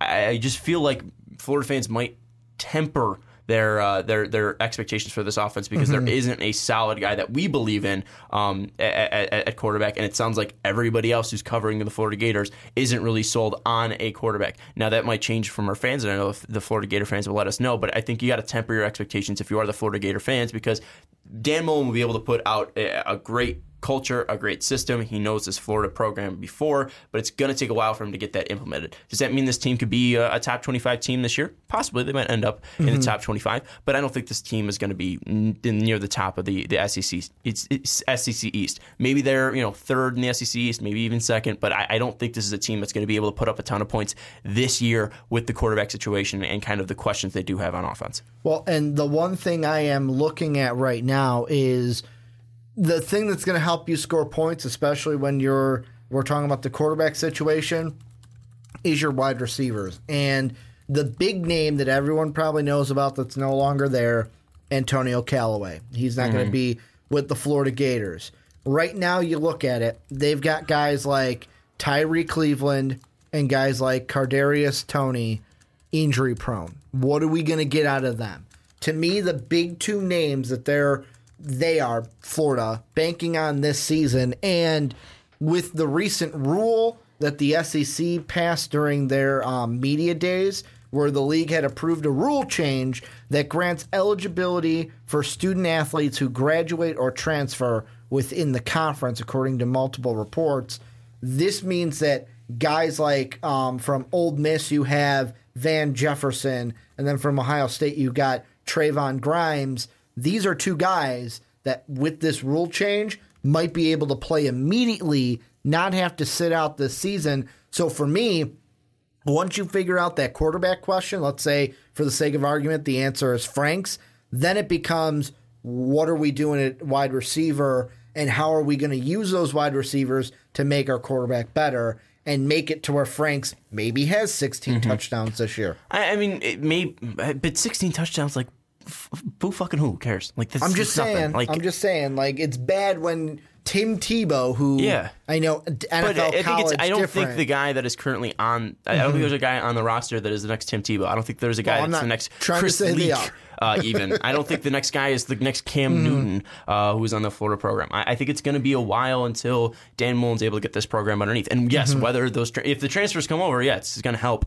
Um, good old good old Franks, but I don't I don't know if it's going to be the thing that turns them in from a, a guy who's a, a first year starter to a guy that's going to lead them to a, a successful um, you know ten win season. I, I think mm-hmm. the biggest thing is just finding a balance and being able to sure this culture gets set up in Florida and being sure you can get some big wins. Um, you don't have to beat you know the, the best of the best, but if you're able to at least be competitive, especially in that Florida Georgia game, I think that's going to be a good sign for Dan Mullen's program. And then you also look at what uh, they're bringing in on the defensive side and, and Todd Grantham. There's a very deep amount of talent on this this Florida defense. They underperformed last year, and Florida's typically known for their defense. I know you know obviously the offense has been a big thing, um, mm-hmm. especially when they're winning national championships. But their defense consistently has been good. They've been consistently turning out NFL prospects. And I think that's the big thing is bringing in a guy that's been in the SEC, um, not only with Dan Mullen before at Mississippi State, but also being at Georgia before. I think it's going to be very interesting to see what Grantham can do with this well, defense because there's a lot him. of talent on it. I was going to ask you about him because basically what I see with him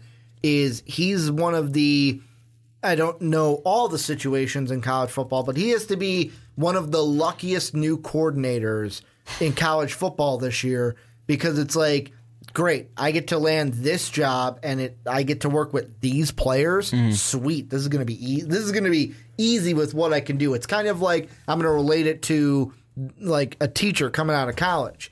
You go to one school, and it's like great. I got no resources. What am I'm gonna do? This is like he's going to that high end school where it's like, what? I've got technology. I've got endless possibilities. Mm-hmm. Let's go. Let's do this. Well, especially you know, especially for home games. I mean, he's going to have a swamp on his side. Mm-hmm. So I think that's the big thing is if Mullen's able to get up crowd support, mm-hmm. Grantham's going to job is going to be even easier. So having guys, uh, especially on the outside, the secondary looks fantastic. Um, they have guys in the middle as well. Finally had a hundred uh, hundred uh, plus tackler last year. I think they're going to be able to, you know, especially bringing him back. They're going to have a guy in the middle that's going to be successful. I think the biggest thing is just uh, making sure again your culture is established, and if fan support's behind them, this talent's going to be able to shine because that pressure is going to be off them. And then going away, you always have that mindset of, hey, we're going to be back at the swamp at some point, mm-hmm. but also we have that fan support at home and being able to push that into a defense, feed the defense, it's absolutely massive. And, and that's the one reason why Florida's been consistently great defensively is because of their fans, because of that atmosphere of the swamp. You're consistently going into a hot, muggy place and you're getting screamed at by a hundred thousand Florida Gator fans. So Grantham not only has it easy because of the talent on him, but he also has the the, the success, the, the the benefit of the program that he's going to. Um, so I think it's it's massive, and it, it's going to be such an easy job for Grantham. So that's one thing is you. It's going to be. We're saying it's going to be an easy job. Mm-hmm. If this defense sucks. You're gonna look right at Grantham Yes. because you have the It's like talent, you had all this- have the program, Unless you there's have injuries. the stadium, you have Unless the there's fans. injuries. Unless there's injuries, you're gonna look at them and be like, "All right, you're a fucking problem." Yeah. So I think that's one thing with with the Gators. Last thing I'll ask is the schedule because for me, I look at it. Maybe this is me going back a year or two and thinking of that Florida team and kind of my I don't want to say bias, but what I've been used to with Florida being at the top of the division. I look at this schedule and I go, except for maybe the Mississippi State LSU Georgia game, very winnable games on the schedule. Oh, I Like agree. I like Charles, like all the non-conference: Colorado State, Charleston Southern, Uh, Florida State. um, I, I, Idaho. Florida State's interesting be to me because it's at Florida State. well, that plus it's at the end of the year. It'll be a Thanksgiving um, weekend game. Like Willie Taggart, what is he going to do in year one? And also what Brandon and I talked about, I think it was last week or two weeks ago. Yeah, two weeks ago with the whole Francois Blackman situation. Who's going to start at quarterback? How's that going to play out in itself? It's more winnable than it used to be, is what I'm leaning towards in that mm-hmm. one. And then SEC, like I said, Mississippi State. Yeah, I'm throwing it in there, but you'll probably win that Well, and that's one. one thing too is Mullen wants to win that one because he's going back. And he's going back, and it's at home. It's at home. It's at for Mississippi Mississippi State. State. Yeah. So then, really, it's LSU and Georgia. Those are the two question marks in the Georgia game, neutral site game. well, I don't really. I don't. I don't think even the LSU one's going to be a winnable game because it's at the swamp. So Mm-hmm. True, and they've got questions at quarterback. I, I think I think the the schedule and Guice is gone, Fournette's gone. I mean, they don't have the same. And Chark's Mm-hmm. Well, gone. Leonard Fournette's gone. They got his little brother Leonard. oh my bad. Leonard and Leonard. But no, uh, the good Fournette um, Yeah. is gone. Uh, Chark's gone. Guice is gone. I mean, they lost a lot of playmakers. I'm not a big fan of Ed Orgeron. Um, so I, I think that LSU game could be massively win- winnable. So I mean, looking at this Florida team, they might not have a great offense. They have talent on that defense, but it's got to come together. But even then, I still look at this Florida team. I think they can be a, a top 25 team again. You know, teams are going to be I mean games are going to be difficult. I mean even Kentucky even though they're not a Mm-hmm. great team, they might, you know, come in early especially coming off a pretty decent season for Kentucky. Punch them in the mouth, especially when they're they're you know Florida isn't really um, settled as a team, not Mm-hmm. really used with the with playing with under Dan Mullen. Um, same can go with the Tennessee game. That's at Tennessee. That's going to be one of the biggest games uh, for Jeremy Pruitt. If Jeremy Pruitt gets his guys fired up, that could be something that flips. So Or like I think it's- at Vanderbilt. yeah, um, no, no, actually, no, I don't, I don't believe that. But Well, I'm just saying, like being on the road at Vanderbilt, like that could be going up against Vanderbilt. I'm- you should be a ten point favorite. I'm saying I expect Florida to win that one, but I ex- I look at that Vanderbilt game and I go, you know what? Maybe it's just the back of my head. A lapse of judgment game for Florida. Vanderbilt wins, and then Vanderbilt fans Well- come back to this video and go, "Look at that! You doubted us. See- Look at what happened." I'd give it to you if the Florida, if the Georgia game was the next, the next week. Mm-hmm. Like, but they have a, looking They have ahead. Mm-hmm. a bye. So that's the thing is they're looking. They're not looking forward to Georgia. They're not getting amped up for Georgia. They're getting amped up for their bye. Mm-hmm. Yeah. Um. So they're going to be able to put To get every, ready for Georgia. Mm-hmm. They're going to put everything they have into that game for Vanderbilt to make sure they go into that Georgia Yeah. game with enough momentum. Um. Especially if they come off against a loss against LSU. Mm-hmm. I think Vanderbilt's just like a sit and duck there. I mean, they're, they're sit and duck with a guy with a shotgun who's five feet away from them. Um. So yeah, I think Poor, I think Commodore fans. I think Vanderbilt gets exploded on that one. Um, but yeah, I think I think Florida's going to have a pretty successful season. Yeah, this one should be a complete, almost a complete 180 for Florida back in the right direction. It's the perfect kind of yes, there's questions on offense, but the defense should help carry this team. Plus the schedule. It would be different if it's like instead of You have Bama, you have Auburn. instead of like Vanderbilt, Fl- instead yeah. of Mississippi State and LSU, Mm-hmm. if you were to play at Bama and then home against Auburn, completely different story. Mm-hmm. Completely different story. You're probably losing those two and to Georgia because really, I would give Georgia the um, favorite right now just because of what we've seen last year. But this is where I want to turn the question on to you guys. What do you think down below in the comment section? What do you expect from this offense? Who's going to be the starting quarterback? What do you expect from the offense to help out either quarterback that is starting? What do you think about the defense? And what do you think this team does this year in the SEC East? Let us know what you guys think down below in that comment section. Let's move on into the next team moving up. And this was a team, kind of like I said with Florida, shocked me that they were so low. This team shocked me that they were so high mm-hmm. in the standings last year. The Mizzou Tigers, four and four. Yeah, I know. I kind of cracked a little bit. Four and four in conference, seven and six overall. Thing I want to start with this one, getting right into it, is what you kind of said. I was like, what should we start with? You said, why not go with the quarterback? Well, it's clear. Drew Lock. It's Drew Lock. 43 touchdowns, 12 interceptions, 3,695 yards. This is a guy coming into this year. He's got to be number one or number two quarterbacks on most NFL draft guys' um, big boards. 6'4, 225. He's throwing the ball about 58.2%. Percent. He's throwing around 385, 435 and he almost times. left for the NFL. He almost left for the NFL, and he's he's a pretty decent runner too. So I mean, Drew Lock has everything mm-hmm. you want in a quarterback. He's got experience now. He's gonna be a senior. That's absolutely huge for this Tiger program. So I look at this Missouri team. Yes, they were surprising, but hey, when you have this great of a quarterback and you're going up against now this year UT Martin, Wyoming, Purdue, even uh, throw in Memphis in there, this could be a team that hey, maybe you get nine wins, ten wins because you have a great quarterback. Yeah, and I mean the big thing on top of it is I can't wait. I wish we would have kept Matt on because I wanted to know what he thinks of that now Mizzou Purdue game that's going to go on Yeah. on September 15th. But to me, the big thing that was interesting with Drew Lock was, like I said, he was waiting. Like he was like, ah, should I go to the NFL? Should I stay here in Columbia? And he waited to make his decision until they found their new offensive coordinator. And what really got him to stay was this is this was a guy in Derek Dooley that was a Dallas Cowboy receivers coach, a former Tennessee head coach, and the big thing that I am interested for this Mizzou team is how he is going to make because I'm assuming he's going to make Lock better by merging the worlds of the pro style offense with a run game and deep ball approach to where it's like, hey, we're going to run the ball, we're going to throw the ball deep. Now, I know what you're saying if you're a Mizzou fan. You're going, Ricky, we want to throw it deep, but we're missing one guy. We're missing our number one receiver last year, J'Mon Moore. He was a guy that I know very well because I had him mocked in my full NFL mock draft last year. However, they do have guys behind Moore or coming back that were behind Moore that it's just a question of do they step up? Doesn't Emmanuel Hall, who had over 800 yards last year and had 28 point or 24.8 yards per catch last year, does he step up?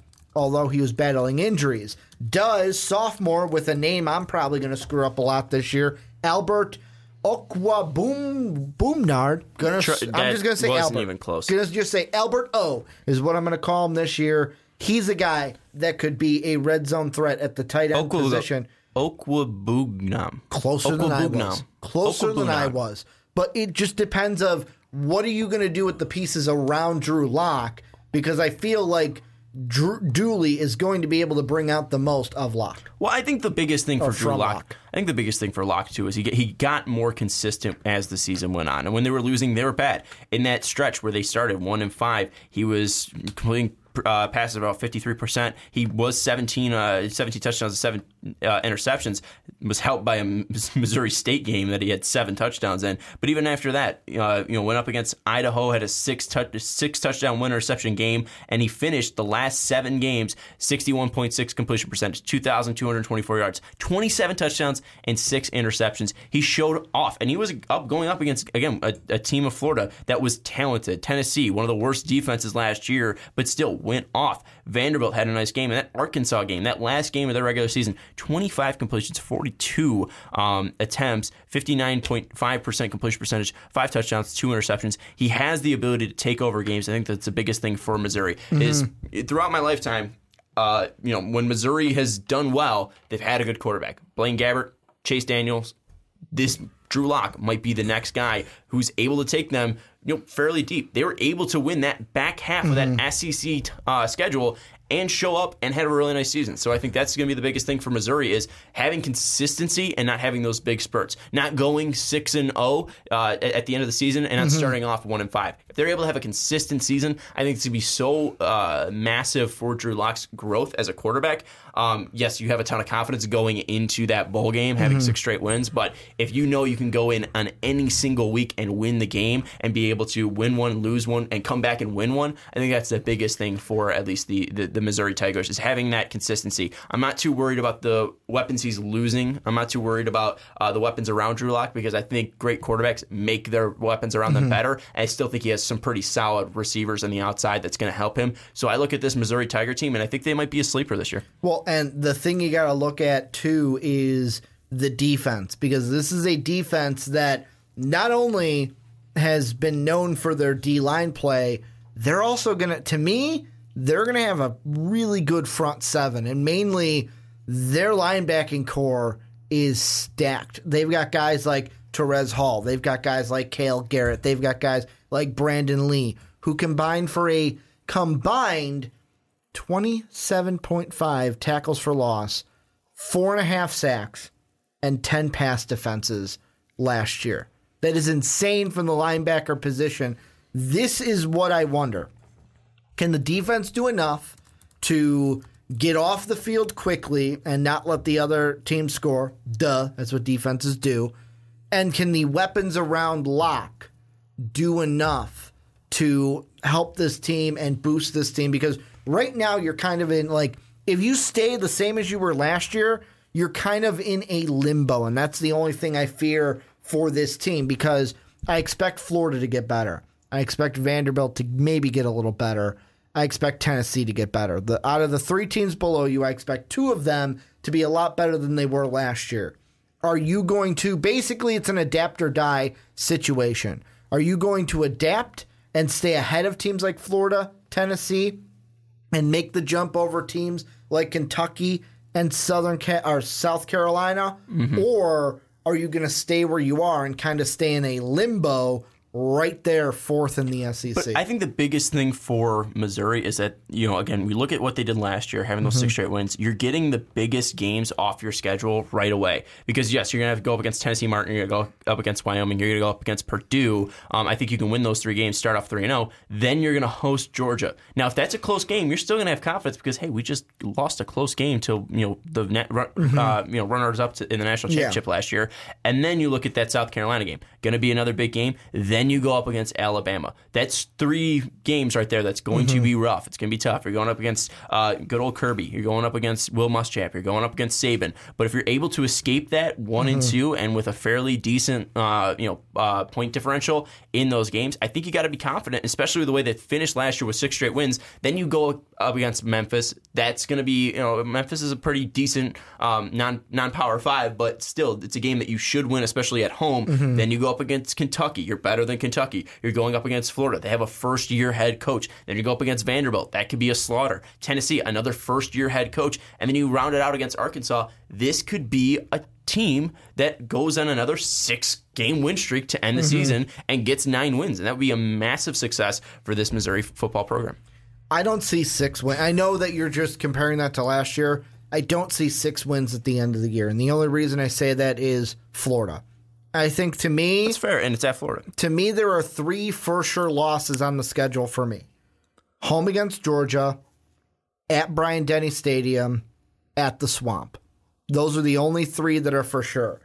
Then to me, there are I wouldn't chuck. I would say I would say there's two for sure losses. Georgia and uh, Georgia, Alabama. Georgia and Bama, and then I would say there's two toss-up games. I would say there's two that here, I would say there's two that they're not Mm-hmm. favored in, and that's the South Carolina game because it's at South Carolina, and then the Florida game because they're at the Swamp. But other than that, I think they should either be favored or they should be Mm-hmm. toss-ups. I I am looking at it where my for sure I'm going to throw Florida into that. So there's three.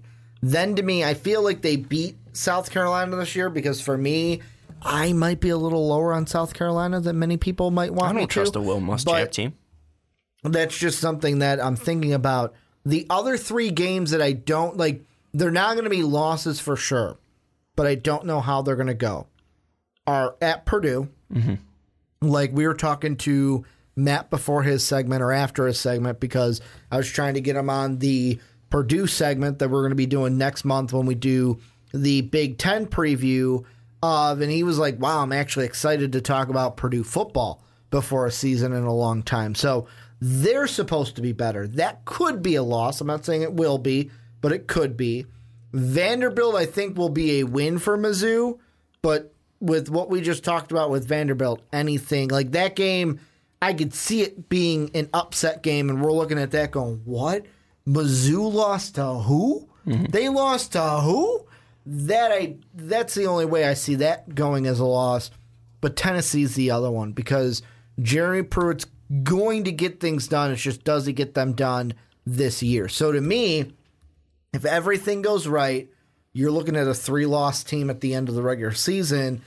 If everything goes wrong, then maybe they're a four, five, six loss team like they were last year. I don't see them falling below they were last year, but the highest I see them getting this year is a three loss team, which to put that in perspective, that would be good enough if we're going off of last year to be second in the SEC East. Yeah, but but it's gonna be different with this SEC East because again, Florida's better. Tennessee, you think is gonna be better. Mm-hmm. Yeah. Um, South Carolina, you have third year under Muschamp. East. Mm-hmm. It's gonna be a closer East. I think. I don't think it's gonna be as bad because so many teams fell off. Missouri went on that crazy run. Or is it just I mean- Georgia runs away with it and I think, everyone else I think is Georgia close? runs away with it, but I think I think it's the teams are going to be better and they're going to be Yeah. more consistent because no team outside of Georgia was really consistent last year. Maybe South Carolina, um, and, and maybe even Kentucky, but like there wasn't a lot of consistency in that SEC East. Um, so I think if Missouri again is consistent, I think that's going to play big into them. Yes, they might lose those three games against South Carolina. Alabama, Auburn give you a three-game losing streak, but again, if they're close, I think that's going to be enough confidence. I think that's going to be the biggest thing. Is as long as they're able to keep their confidence, you have the great quarterback, a guy that's going to be an NFL pro behind you or behind the starting center leading you. I think that's going to be the biggest thing for Drew Lock is, is is if he's able to take this team, put them on their back, and say, "All right, guys." On day in day out, you're going to be able to trust me. I'm not going to put us in positions to lose Mm-hmm. games. I think that's going to be massive for this Missouri team. And if he's able to bring those those Do you interception think numbers down he's going to do a lot of the? Do you think he'll have to do a lot of the carrying, or will we see any of these receivers and um, Well, running back step up? I don't think it, or not get injured. See, I don't think that that's a big thing because even if they do step up, the credit's still going to Drew Lock. So I think they're going to do enough. I think he's going to find them when they're open. I think you know they're still talented athletes. Let me put it this way: Will we have a LeBron James in the final situation where No, we're I looking at you- Drew you Lock? you don't see that in Where we're looking at Drew Lock going, man, if he had just a little bit better wide Oh. receivers, maybe they I win mean, some games. Maybe, but I, I think it's more of the scheme, more of the defense. Will the defense Mm-hmm. be able to keep the pressure off Lock? Will he be able to get a break? Um, Mm-hmm. I think if he's and, and and the biggest thing too is if he's able to make the right reads, it doesn't matter who's out there as long as they're catching balls. I mean, maybe if it's like a, a good old Cleveland Brown scenario where you know they're zero and sixteen and they're about Mm-hmm. to finally beat the Pittsburgh Steelers in the in the sixteenth game, and Corey Coleman drops a easily easily catchable ball on the, Mm-hmm. on the on the on the sideline, then yeah, maybe we'll be saying that. But overall, throughout the season, I think it's just going to be more of what can Drew Lock do, what is he limited, and how high is he going to be going in the NFL draft, and can he get this Missouri team nine wins? Yeah, and I mean, just looking here at what other people are saying, um, the quote I'll read is there's just enough turnover to give one pause, but most of the reason for last year's second half surge um, return. That suggests a pretty high floor in a division that features quite a few teams that bottomed out in 2017. So, really, it depends on what are we going to see from this SEC East? Are we going to see the teams like we talked about, Tennessee, Florida, get better and kind of challenge? Or will this be a Mizzou team where it's like, hey, you guys are down there, we beat you guys again. We're going after the Kentuckys, we're going after the South Carolinas because I just don't think they'll ever this season they won't ever get this year to the same level as a Georgia, as an Auburn, as an Alabama, respectively. I don't think that's a slap in the face to anyone in Columbia. But this is where you guys come in. Let us know what you think down below in the comment section about Drew Lock, about the Mizzou Tigers, and how you think the football season is going to go this year. Let's move on though into the next team. We got three left going into the Kentucky Wildcats. And the first thing I want to lead off with them is just a little look at last season. Mm-hmm. I prepped you for one thing. I'm going to throw another thing at you, Sean. Cool, great. This is a team that was two plays away against Florida and against Ole Miss from winning six SEC games last year. They finished four and four. Two plays bounced the other way. They go six and four in con- or six and two in conference. They go what they would have finished nine and five overall, and would have been the second best team in the SEC. The bad news of like that was the good news. The bad news last year is they were outgained by nearly 75 yards per game in league play and out of the last four of their final games overall. So for me, well for you I'll ask, looking at that coming into this season, can Kentucky fans kind of assume that hey, maybe it's going to be a little bit different this year than it was last year? I don't know if it's really going to be different because looking at the team, it's not. There's not any major Mm-hmm. things that I look out that really jump off the page. And I think the one thing too is big games. You know, Kentucky didn't play against Georgia. They got smoked, forty-two to thirteen. Yes, that was at Georgia, but still, I Mm-hmm. mean, it wasn't close. You look at that Louisville game at Kentucky. That's a massive game right there, fighting for the bragging rights uh, of Kentucky. There, Mm-hmm. you get smoked, forty-four to seventeen in the Music City Bowl.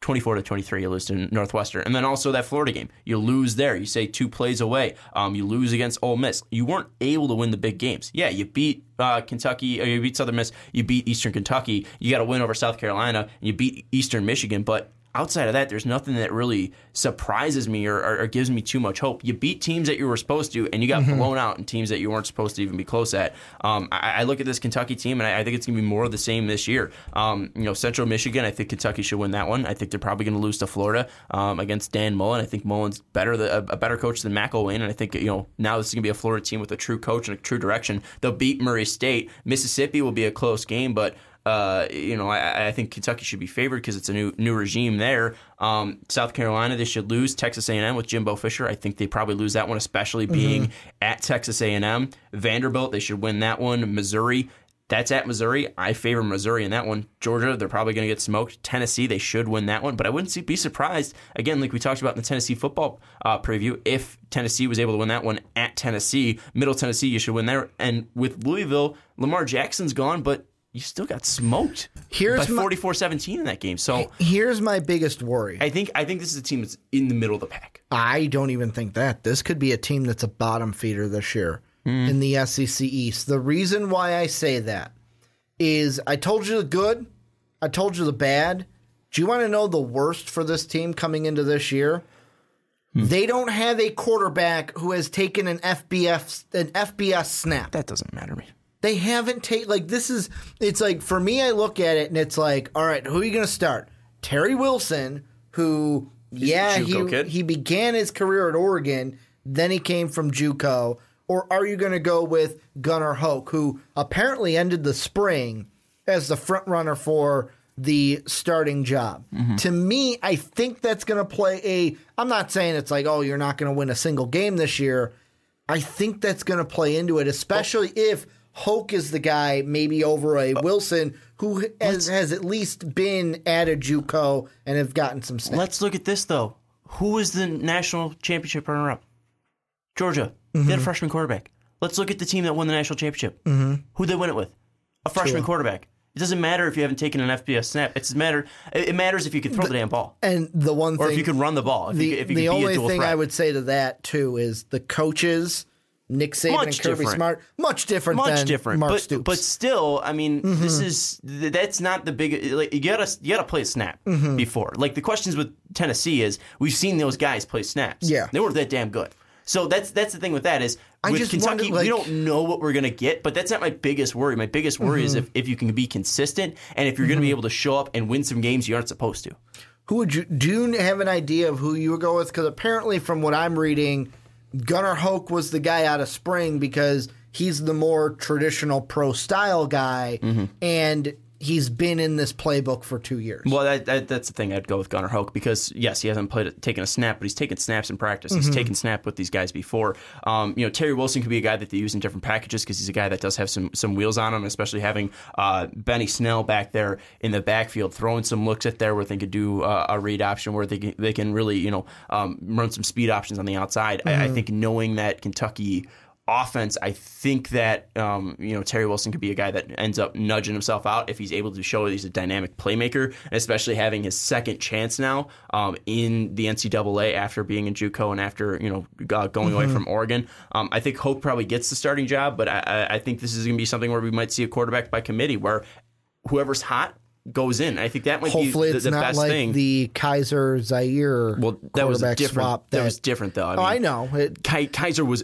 by far the better quarterback. Let's Quit hope- bringing up bad memories. let's hope we don't see a game like you just talked about Malik- earlier this podcast. Malik Zaire was was supposed to be an athlete and wasn't that good of an athlete. Um, Mm-hmm. So I mean, it, it's it's like one of the, the coaches that we know when we talk to. Mm-hmm. The worst combination in, in in basketball is being small and slow. Well, Mm-hmm. you know, Malik Zaire was big and slow and couldn't throw the ball, and it's the worst combination for a quarterback. So I think Terry Wilson and Gunnar Hoke gives them options. I don't know which one's the best option because we, we haven't been able to see, too much of them. It's going to Mm-hmm. Yeah. really be dependent on how they look in their first couple of games. And I think looking at this schedule, I think we might see something where in that Central, Central Michigan game, in that Murray State game, um, we might see both of these guys get a half, or, or both of these guys get a start. Maybe that True. Central Michigan game, Hoke gets a start, and then when uh, you know Murray State comes around um, at Kentucky, then Wilson gets a start. I, I think maybe uh, for the first two games we see Hoke um, start, and if he's winning games and if he's looking good out there, I think they stick with him. Um, but I think after that Florida game, if Hoke's looking all, all right, if he's looking okay, they throw in uh, Terry Wilson and see what he can do in, in- for- in a start against Murray State. the rough thing about that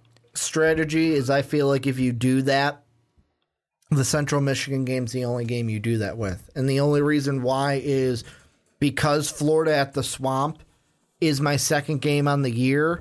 If I don't have my starting quarterback solidified by week one, and I'm using week one to kind of help decide, I want my starting quarterback solidified by that Saturday night because I want to then be able to prep him on Monday, getting ready for Florida and not have to worry about who is still my starting quarterback. The guy on this offense, though, that I think is going to be the biggest, um, what's the word I'm looking for? The biggest guy that they lean on this year is their running back in uh, Benny Snell. And the reason why I say that is doesn't matter who your quarterback is. This is the kid that shined a lot last year because they have the question at quarterback of who do we start. He's going to have to kind of take over some games and kind of be like, I'm going to be the anchor on this offense. Yes, their offensive line returns four of their five starters.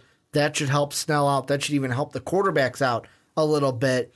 But to me, it's like, all right, we're let's use the run game to help take some pressure off of whichever one of these quarterbacks is our starting quarter or is our starter this year. And when you look at previews and stuff that say that, oh, well, Snell could break the program's career rushing record, mm-hmm. he could with a real strong junior season. Yeah, and I think uh, you know, looking at Benny Snell, I mean, this is a guy that you know possibly could be gone after this year. Looking at the NFL, um, being a junior now, being eligible after this year, I think it's going to be someone that's you know really can make a name for himself, and it's going to be a massive year for Benny Snell, not only for his team trying to help his team win, but majorly like how is he going to help himself at the next level. Um, so Benny Snell, he's a guy that's going to be motivated. He's going to be a guy that with another year under his belt throughout his career at Kentucky, he's averaged over five yards per carry, um, 18 touchdowns last year, 13 touchdowns uh, in, in his freshman year, and that's absolutely ridiculous. Talking about uh, a guy already with 31 rushing touchdowns in only two years, and he's still got another one after. Um, Benny Snell is going to be a guy that you know. That's why I'm not too worried about that quarterback situation because both of those guys, as long as they can hand off to Benny Snell, it's not going to be too much of a, of a difference. See, um, so I, I really like Benny Snell. The only downside about him is he's not a, a guy that's going to come out of the backfield and catch the mm-hmm. pass for you. But that's the thing where, like, you say, oh, I don't worry about that because of a guy like Benny Snell. I still worry about that quarterback decision only because if you don't have a competent quarterback back there this season, there's two ways I see this year going. Let's say a guy like, we'll say Gunnar Hoke because he's the guy that people are saying had a really strong spring and is the front runner right now. If he comes out is consistent, this could be a team that wins seven games this year for the first time under Mark Stoops.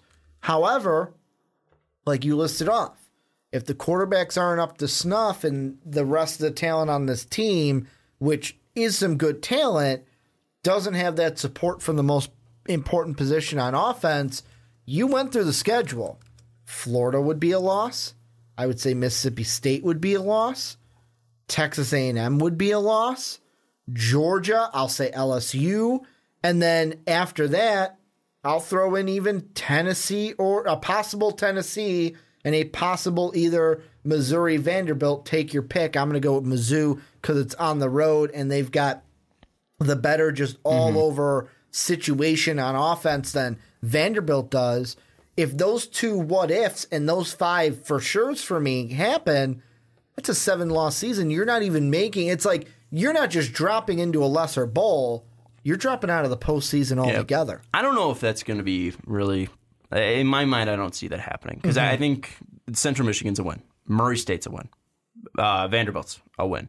Uh, Tennessee, I think, should be a win. Middle Tennessee State, Middle Tennessee um, should be a win. So that's right there, five wins. And, and then the other ones, Missouri toss up, uh, Louisville toss up, especially with Lamar gone. Um, Texas A&M could be a toss up too. We don't know how Jimbo is going to do in his first year. Um, Mississippi State even a toss up, and Florida first. That's going to be one of the first games for that Florida team. If Florida loses their first game, and I don't think they will because I think they have a really easy game in their first one, but it's going to be the first test of Dan Mullen and that Florida team. Yes, it was in the swamp, but this team, the Kentucky team last year, you know, gave Florida hell at the Florida swamp. is so playing Charleston Southern in yeah, their first so game. Mm-hmm. it's going to be a, a breeze for Florida on that one. So this is going to be the first real test for both teams. I, I think that there are five for sure wins, and I think there are three toss ups. So I'm not looking at five, uh, you know, five wins. I'm Mm-hmm. looking at five losses, going eight and five possibly. well, let's put it the same. Like me and you are pretty much the same looking into it. Is Sorry, you eight see five, seven and five. you see five for sure wins with three toss ups. I see five for sure losses with two toss ups. So Mm-hmm. for me, that's going to be the kind of with the quarterback is which team are you going to make this team? Are you going to help this team be the one where Sean has them five for sure wins You're can worried, get them and, to and 7 You're worried about the quarterback. I'm not too worried Yeah. about the quarterback. Well, that's if, what I'm if, they, saying. if they get the quarterback, they'll be fine. Is- I think they'll be fine. They have but two that, options. But that quarterback situation is like, let's say we have your seven wins. I'm going to throw your two what ifs as wins. My two what ifs as losses. Seven wins to seven losses are kind of doing this teeter totter thing back and forth. The pillar in the middle that it's teetering on is the quarterback. If quarterback comes in, whether it's Hoke, whether it's Wilson, and they're competent, then all right, then it may sway into your seven wins and they will have a really good season. Or if they come in mistake ridden, not Well, really if they're mistake ridden, then those five for Ex- sure turn exactly. losses. And it's I, like- I'm just not too worried about that, it though. that's you have where two it is. of- but it's I'm saying it's just what what are we going to see? And there's no But for sure of what we are. Let's look in Kentucky. Kentucky's Mm-hmm. never had great quarterbacks. Last great quarterback they had was Tim Couch.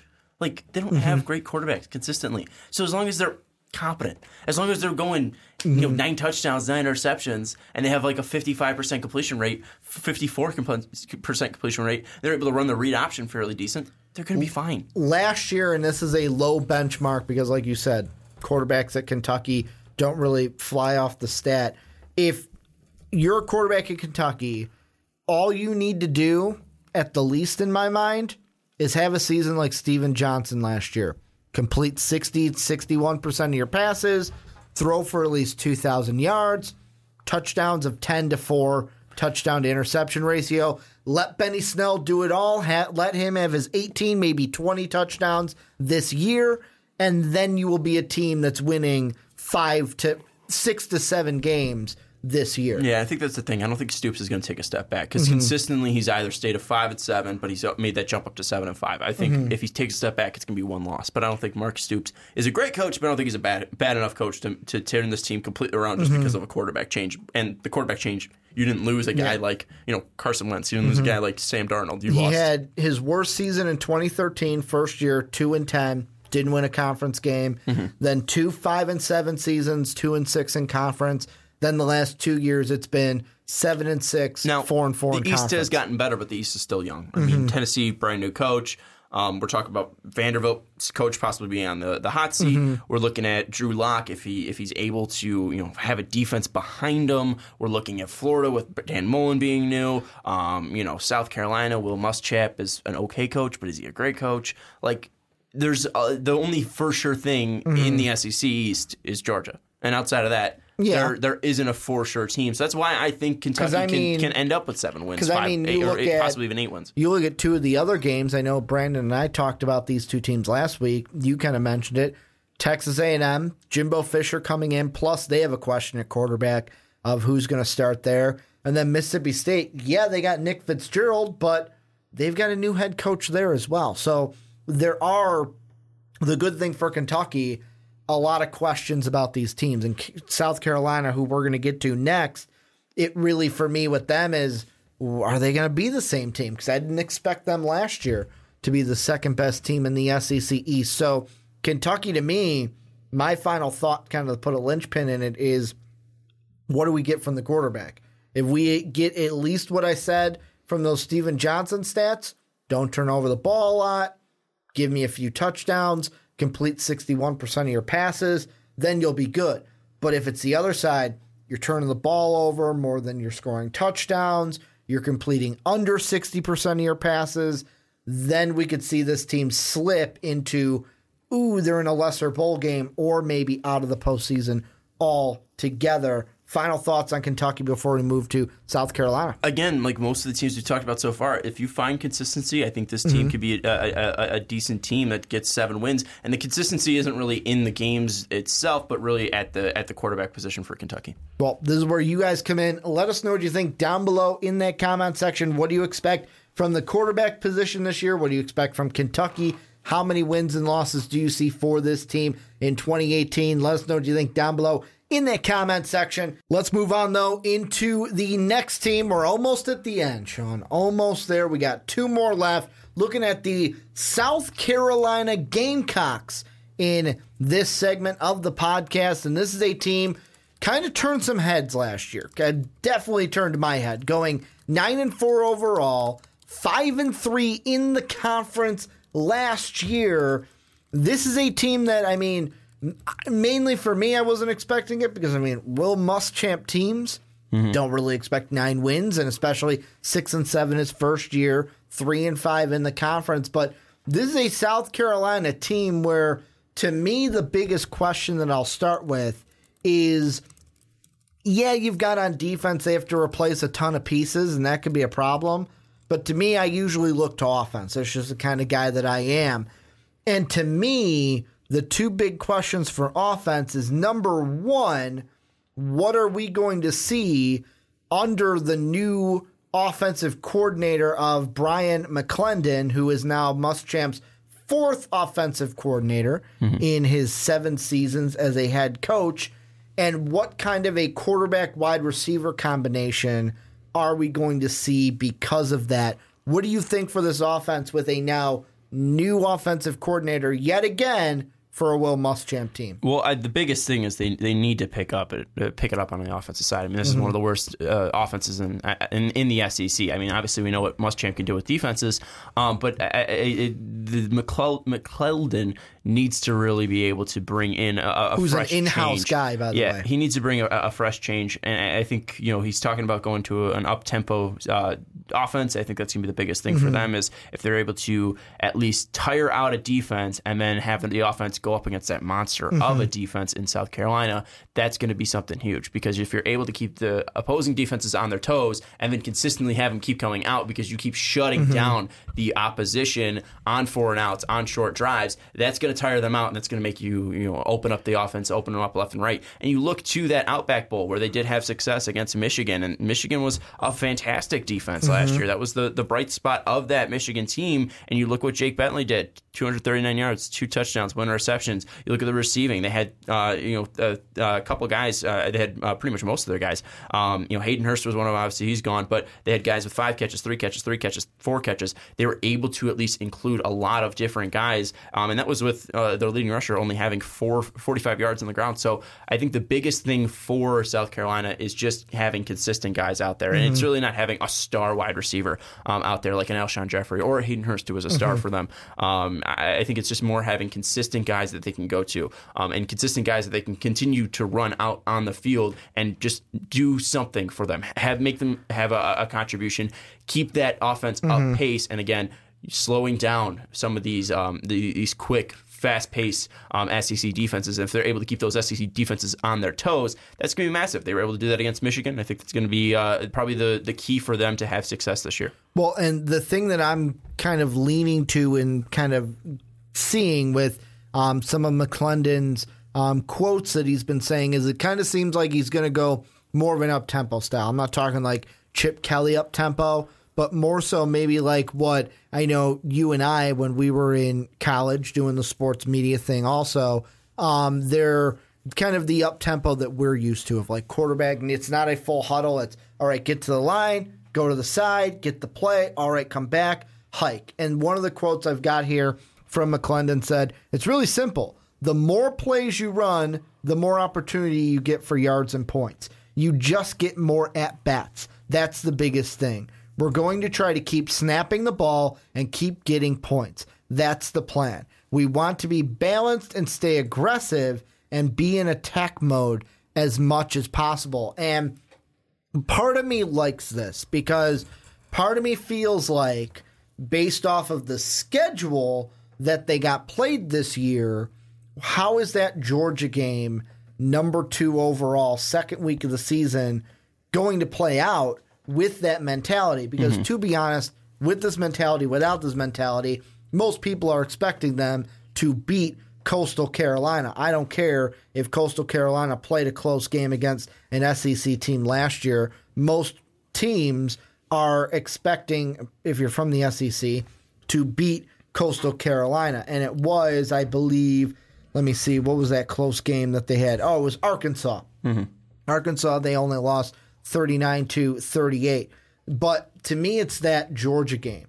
If you come out against Georgia, a Georgia team that's going to be playing Austin Peay in its first game, so not the most struggling of teams in that first week. If you come out against Georgia, especially getting the ball first, what if you win the coin toss? You say, We want the ball, we're going to score, Matt Hasselbeck style. And then you, quick offense, boom, boom, boom, boom, punch Georgia in the face right away. Score first on them on that drive without taking much time off the board.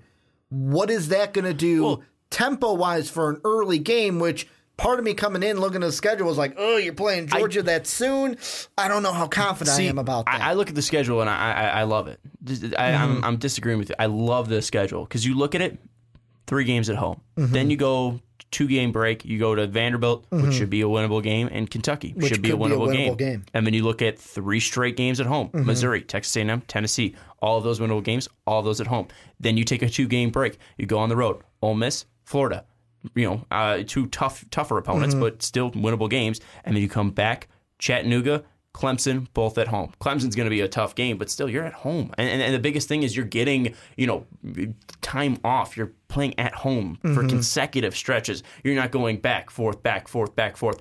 I absolutely love this schedule. Yes, are you going to have tough teams? Yes, but every SEC team is going to. And you have two of your two of the, the two hardest opponents on your schedule at home, Georgia and Clemson, and they are miles apart. Start of the season, end of the season.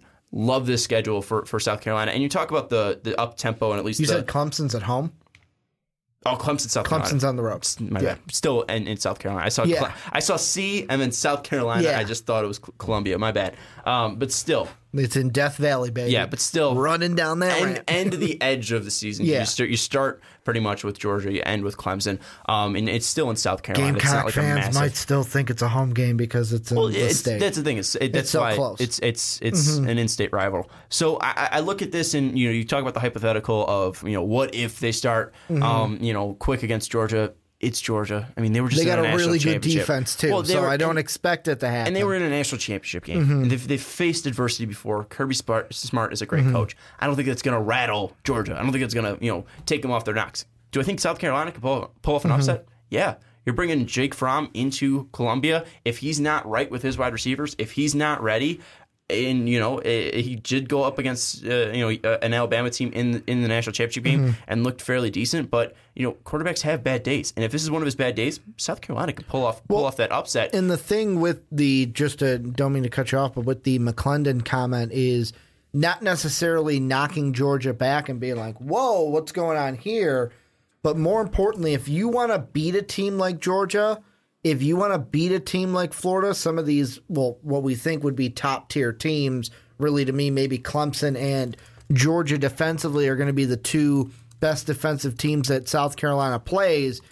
I kind of feel like you want to have that attack, that like attack dog mentality of like, we're going to be on the aggressive front. We're going to attack you. We're not going to sit back and wait and melt clock. We're going to attack you every second we get to try to tire you out and knock at that defense and then find our little spots by keeping up tempo to score some points. Yeah, I, I think it's something that it's going to take time for the South Carolina offense to adjust to. But if they're able to adjust to it during the offseason, then yeah, I mean, if you're going up against Georgia that's not expecting this, that only saw it against Coastal Carolina, um, it, it could be something where maybe they even hold back a little bit against Coastal Carolina because they know they can beat Coastal Carolina. Yeah. They can win it with their defense, and especially if they start off quick and that defense, you know, really starts to pull away and it becomes a big of a, a bit of a blowout, then they start to slow it down a bit. That could be something where Georgia hasn't seen the full power of this offense. It, it, it could be something that they can use as a disguise, and you're bringing back a, a, a, a solid quarterback. I mean, Jake Bentley, he's now in his third year. Mm-hmm. He's a guy that had a really great season last year 18 touchdowns, 12 interceptions, completed a ton of passes, 62% on the year, near 3,000 yards. I love that from from a sophomore quarterback. He's just going to get better. He's going to be a guy that possibly puts himself into uh, NFL, you know, talks, draft talks, 6'4", 224 body, can complete some passes. If he's able to have a really decent year, 25 touchdowns, and you know keep that interception number around 12 he can be a guy that puts himself in, into some some really um, you know high quality names and, and possibly put himself into the top three rounds of the NFL draft so this is a team that if Jake Bentley's able to fit into this offense. They already have a very veteran play caller that has talent. So it's going to be something where, again, if they're able to adjust to that during the summer, mm-hmm. and especially trusting McClendon because he's been in camp, it's going to be something again where South Carolina can possibly pull off some upsets against Clemson, against Georgia, and maybe put themselves near the top of the SEC, Well, SEC East. And it's weird for most of this podcast. I've been saying, "Oh, biggest question, offensive side of the ball." This is one of the first teams. Biggest question for me, defensive side of the ball. Yeah, they have third year coordinator um, Travaris Robinson back, which that's not the question. The question for me is Robinson, who is a guy that will be in talks for head coaching positions at the end of the year, sooner rather than later, will be a future head coach in college football. It's just going to happen. But he had to replace a lot of guys, especially up the middle. And then they also have guys like the safety position, that's secondary, which could be a little bit of a work in progress this season. So for me, that's my question mark. Will the offense be, and this is kind of the double edged sword, if you're going to be up tempo trying to get more at bats, if you keep scoring and it's like, oh, we scored in, let's say, two minutes. Oh, we scored in a minute and a half. Is that then going to hurt this defense? Because it's like, great, we had to try to find guys. We probably don't have the most depth. And now our defense is getting tired because they're out on the field more. However, it's a little yin and yang because I'd rather be out on the field with a mm-hmm. 21 point lead than out on the field a lot with a 21 point deficit. We're talking about a team that again has a coach in place. This isn't mm-hmm. an SEC, East team that's re- a revolving door of coaches. Will Muschamp's been there for three years, mm-hmm. and if Will Muschamp has proven anything in his coaching career is that he can put out a good defense. I mean, even though he wasn't successful at Florida, he put out a good defense. He got a head coaching job because he could put out Yeah. a good defense. Yeah, they might not be depth, you know, full full of depth, but they have talent and they have a good good head coach and they have a good defensive coordinator. I'm not really worried about this defense. Yeah, if injuries come about like they usually do in, in, in football seasons, it's going to be a blow to the Gamecocks. But if they're able to keep their stars out on the field, I think Muschamp will do enough and make sure those deficiencies on defense are Mm-hmm. hidden while really making those um, additions, those those positives shine on that defense. So I'm not really worried uh, about that that defense. I'm worried about the offense just because how will they adjust to the, the the pace of play? But I see South Carolina at worst if they're not able to adjust as probably the third best team in, in the SEC East. And if they have a great season, maybe even number one. If, if they're able to knock off Georgia and they both finish with one loss, well, they have a tiebreaker uh, against Georgia. So Yeah. I, I think that's going to be the biggest thing is, is, is how how well are you going to play against Clemson? How well are you going to play against South Carolina? Because you'd be favored in every other game pretty much. It's just you're not going to be favored in those two games, and you got to come out and I think you got to have strong showings in both of them. They can be a team that sticks around the top 25 for for a while um, throughout the season, especially after that Georgia game. If they're able to pick up a couple wins, like five or six wins after that Georgia game, this could be a team that maybe hits the top 15. It's funny because most of this podcast before we got into Carolina, I was like, oh, I'm probably going to be a little bit lower on Carolina. But after looking at it, I'm not going to be that low on Carolina. Mm-hmm. Like, this is a schedule and this is a team that I look at. For me, two for sure losses in my mind. Could change my mind. Not saying that the real world is going to be what I say. You're. I don't think they beat Georgia. I don't think they beat Clemson because for me, Georgia's a all around great team. Kirby Smart's built that team and their national championship caliber. I'd be surprised if that team isn't in the playoff hunt end of the year. Then with Clemson, yeah, I don't know quarterback wise if they're going to have a Deshaun Watson level guy back behind center. However, this defense, I cannot wait to talk about them. They are going to be stacked. Todd McShay came out with his first way too early mock draft, like right after the NFL draft. Most of the guys in that first round, Clemson and Ohio State defensive players. Like this team is stacked defensively. And plus to me, because of that, and in the coaching side, I'm giving the coaching um, To Dabo. to Dabo because Dabo to me is the better head coach when it comes to him and Will Muschamp. To me, there's a th- only three games that I could see losses, and that third one's a question mark because I could see South Carolina winning it. The only reason I put it as a question mark is it's in the swamp is Florida, mm-hmm. and to me that could be it. Though at the most, those three losses. If you go more than that, it's because a team like Texas A&M or a team like Tennessee or a team like Kentucky surprised you, where you were the favorite, but they just surprised you in the end, or they got a last second field goal kick and got the upset on you. But for me, an absolutely like dive bomb season this year for the Gamecocks, four losses. The best year you're looking at, two wins. However, if you exceed my Two losses? two losses, your expectations though, if you exceed mine, one loss at the least. However, I'm going two in mine. I'll probably say I'll probably end on two losses, but I, I think best scenario is you, you end up with one loss, whether that's to Georgia or whether it's an upset. But I, I think this team isn't going to go undefeated in the SEC Could you East. imagine if they beat Georgia, win the tiebreaker, and play in Alabama or in Auburn in the SEC title game? fun, man. Especially if that's Georgia's only loss. Uh-huh. Could you imagine that? Like then, then it's like, and, and if and if South Carolina loses in the SEC championship game. Could you imagine what that would do if Georgia going back in? We'll talk about Georgia in a little bit, but again, Mm-hmm. Yeah. Georgia, you know, being the runners up, Mm-hmm. losing one game early in the season, what would that do? Especially because you didn't win your your conference. It's Mm-hmm. gonna be interesting to see. No, what is even more impre- like more not impressive, but interesting is last week when Brandon and I looked at the other side, I mentioned with Alabama and Auburn that I could see with those two teams a Auburn wins the Iron Bowl or Alabama wins the Iron Bowl, and that's the only loss for the other team. So that it's all right, that's our only loss. You then won the SEC. You're the one seed. I'm the four seed. Let's go round 2 mm-hmm. And if that team that you beat, let's say Auburn wins the Iron Bowl, then Alabama one loss, Auburn no losses. Then Auburn plays South Carolina and beats them. That could be a situation that then sets up the SEC to have another two teams in their conference yet again. Um, but before we move on, like you said, we haven't talked about Georgia yet. They're the last team we'll get to. Any final thoughts about the Gamecocks and Will, Will, uh, Will Muschamp's boys? Not really. I, th- I think this is this is just something that again Muschamp is probably a season where he probably needs to define whether he's going to be uh, one of those you know great coaches or if he's just going to be a me- mediocre coach. Because again, he's he's been able to get wins, but he's never been able to get to those big name bowls. Um, so I think he's he's a thing where uh, you know this is probably a, a, a, a possible career defining season because you have the quarterback in place, you have the offense in place. The defense isn't great, but you're known as a defensive coach. So I think that's the the one thing is if if if Muschamp has a great season, it's going to really define his legacy. His best year when it came to um, either at Florida or SC was in 2012, where his team only lost two games. They lost to number 12 Georgia. Georgia. Um, this was when Florida was the third ranked team in the country, and then they lost their bowl game in the Sugar Bowl when they were fourth ranked, or losing it to ranked 22 Louisville. So that's the best season he's ever had.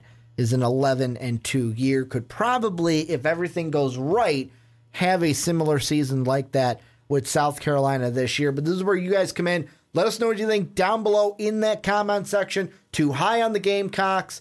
Are we, I don't want to say we're too low. We didn't have them below four losses. Basically, are we mm-hmm. too high on the Gamecocks? What do you think of their new offensive philosophy they're going to put in place? And how many wins and losses would you have for them in 2018? Let us know what you think down below in that comment section. But Sean, let's go into the last team, and we're saving the best for last. The runners up from last year in the national championship. They were teased close from being the national championships, and that is the Georgia Bulldogs. First question I want to ask you about them is probably over or overseeded or exceeded mm-hmm. expectations last year. Does this team take a step back this year? Are they a team that not necessarily doesn't get back to the national championship game because making it back to back national championship games would be impressive? But is this could this be a Georgia Bulldog team that doesn't make the playoffs in 2018?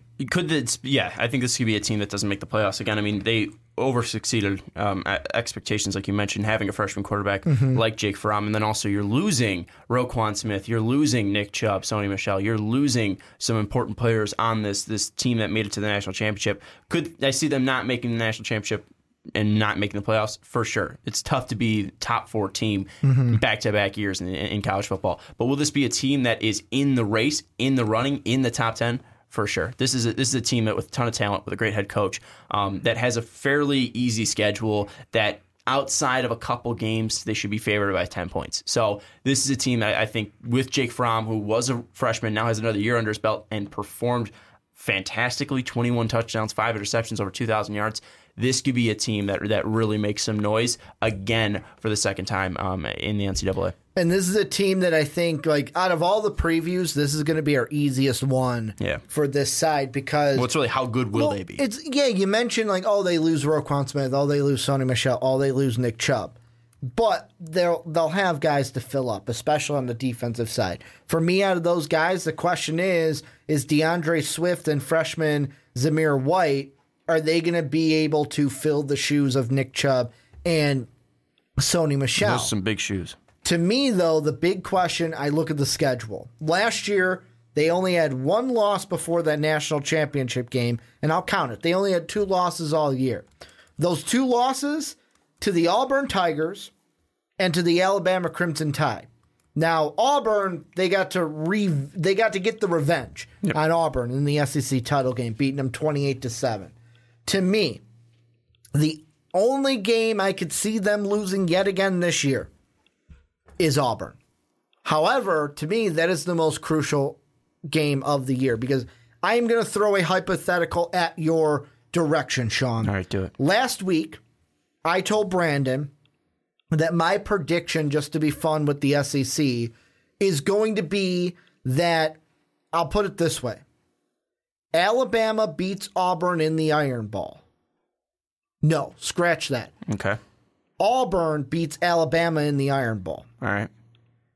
Auburn beats Georgia in the regular season.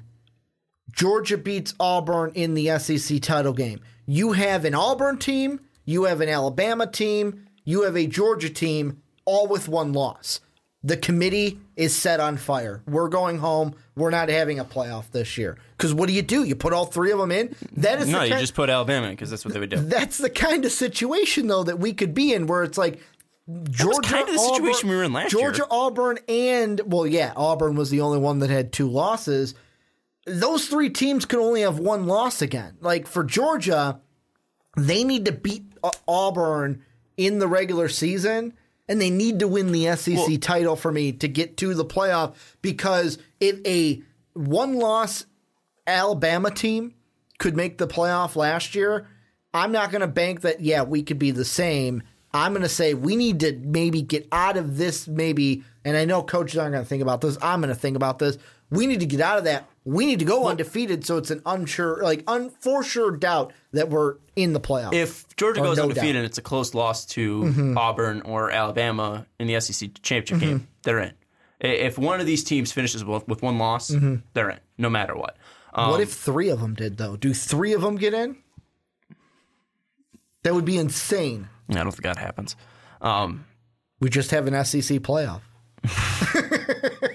an SEC playoff game. Yeah. I, I, I mean, it's it's a crazy hypothetical, um, but and I think Georgia probably has the best shot of doing it because yes, Auburn's on the schedule, but it's at home, so that's gonna be the biggest thing. Um, and then also you look at the other game that they could possibly lose, and I think that's South Carolina, um, just to start off the season if Georgia's caught napping. But outside of that, I think it's a very easy road for them um, to get back to that that that that um, you know that that playoff. Um, it's just really I think it would come down to how bad did you beat them. So how bad did Georgia beat Auburn at home? Then how bad did Alabama beat Auburn, um, or uh, Auburn beat Alabama? And then how bad did Alabama beat Georgia? I think it would come down to that. And I think we we probably see two teams again in from the SEC get to the uh, the, the the playoff. It's just really the, the question of which one. And I think Georgia probably has the best odds. Um, weirdly enough, because you know I think they beat Auburn at home, and then you just need to really go to that SEC title game and beat Alabama and get revenge. And they're going to be fired up to make sure they get that revenge of the national title game. Um, or you're going to go up against Auburn again, where you have that confidence Yeah. um, eh, to, to, to beat them. So uh, it, it's going to be something that's interesting, but I think Georgia probably does have the best shot to get back to the playoffs out, outside of those uh, those three SEC teams. And one thing that we did not mention in our South Carolina preview that I'm going to mention right now, you know what makes that game against the Gamecocks even a little bit more interesting for Georgia is so that game's going to be on the road in South Carolina. Yep. Last year, I'll take you in the way back machine. They play a little Appalachian State team, easy team, beat them 31 to 10. Then in their second game, they take a road trip to South Bend. That was a grueling game. They only beat them by one point. Yeah, it sucked. So I mean, well, for you because Yeah, Notre Dame fan, It sucked. But I mean, we saw that story last year. There was also a monsoon. Uh, it was also a monsoon, but like we saw that story last year. Kirby Smart, I know, coming out of Week One, is going to be reminding his guys like, "Hey, we can't be napping. We were almost caught napping last year." But they weren't. they weren't the same high level team and last it was year. also early on in the season. No Some- one expected a ton Some from would say that that team or that game might have turned it because after that Yeah. it was 42-14, 31-3, 41 nothing, 45 and Fromm and Fromm was just getting used to being Yeah. Mm-hmm. quarterback. He wasn't bad in his first two games, but he was just getting again but that was probably the game that snapped it, and then they just blew out everyone Mm-hmm. except for their two losses to Auburn and Alabama. I'm not going to say the Oklahoma one was a blowout because it was in double overtime. Yeah, and, and it wasn't a blowout. I mean, they only won by Yeah. what six points, 54 to Um, 48. So I, again, I think it's something where you look at this team and they're they're kind of settled in. I mean, it, it's it's something where you know they they have a very similar schedule from last year. They have Austin Mm-hmm. P at home, and then they go away to South Carolina. Again, a good team, and then they play another a cupcake. So I, I think that Georgia again is set up, like I said, to be the team that goes and represents the SEC in the playoff because there's going to be one team that gets there, and especially having that loss to Auburn in, in, in the uh, in the in the regular season. Um, and especially at Auburn, that's going to play into that that game um, in, in October. And then if you go to the SEC championship game, you want another win over Alabama. You want Mm-hmm. to be able to knock them in the mouth, especially after that overtime loss. You have a freshman quarterback, 26 to 23, and they put their uh, you know freshman quarterback in, and you were up at halftime. Not just that, that guy thought about transferring before that game. That was we were up at halftime. That was like your game to win. Mm-hmm. I, I think Kirby Smart's going to get us guys fired up. Now it's just really can they be level headed in every single game? Can they be Mm-hmm. level headed against South Carolina? Can they be level headed against Auburn? Can they make sure they stay on focus? And I think Kirby Smart will be able to do that. So I, I look at this this Georgia team. I know we haven't really talked about too much about their players, but Mm-hmm. Well, there's, no- there's not too much to say because you lost eight of the you know eight of the players on defense um, from last year, but also. I trust their depth. They have they, they they they know how to scout. Let me ask you this. You say we haven't talked about the players. I'll ask you about one. Jake Fromm. Mm-hmm. Is is he going to have? I'll. We'll play this game. Better, same, or worse season this year? Better. How much better? Uh, I think he throws more interceptions, but I think he throws for more yards. Um, I think he probably throws for about 25 touchdowns. He threw five touchdowns last year, so maybe 10, tou- 10 interceptions and probably like 2,600 yards. yeah, he had a 21 really- touchdowns last year. I think he has a really good year. I think I think Mm-hmm. again he was limited because he was a freshman quarterback. Mm-hmm. He was limited because he had fucking Sony Michel and Nick Chubb as his backs. Mm-hmm. Won't have those so this year. I think he's going to see more of uh, more of a usage Mm-hmm. increase, and I think I think he's really going to ball out because he, he didn't show me anything where he said, all right, that, that's a bad quarterback. He showed me, all right, this kid's going to be a starting NFL quarterback in a couple of years. Even though he's six one, he's going to be an NFL quarterback when that time comes in the next three years or in the next four years. He's a guy that I really like. Um, he's not a typical SEC quarterback. I think this kid's something special, and that's the reason why you got rid of Jacob Eason because this guy is again, and not get rid of J- Jacob Eason, but this is why Jacob Eason now had to transfer because he wasn't getting the starting job away from Fromm because this kid's talented. Yeah, and the one thing I want to ask you is this isn't going to be a will he take the job from Fromm because that question is no. But will he be used this season at all? Because the big question is um, Fromm's going to be the starter, but they've got a guy on this roster who's a true freshman, Justin Fields. He's a guy that I watched. I remember watching his announcement video Oh, okay. um, like his announcement video, and I'm like, oh, he's gonna pick L. Like he's he's gonna pick LSU or um this team, and then he's like, I'm gonna go to the Dogs. And my first thought was, you're a quarterback. You do know Jake Fromm's there, right? Like that was my first thought. You do know you're not starting for at least two, maybe three years, and the thing that it says here, I'll read you what um, this preview I'm looking at says, where it says true freshman Justin Fields was a five star recruit who enrolled early and gives Georgia a great dual threat option, the kind Smart has hungered for since seeing Clemson's Deshaun Watson carve up his defense at Alabama.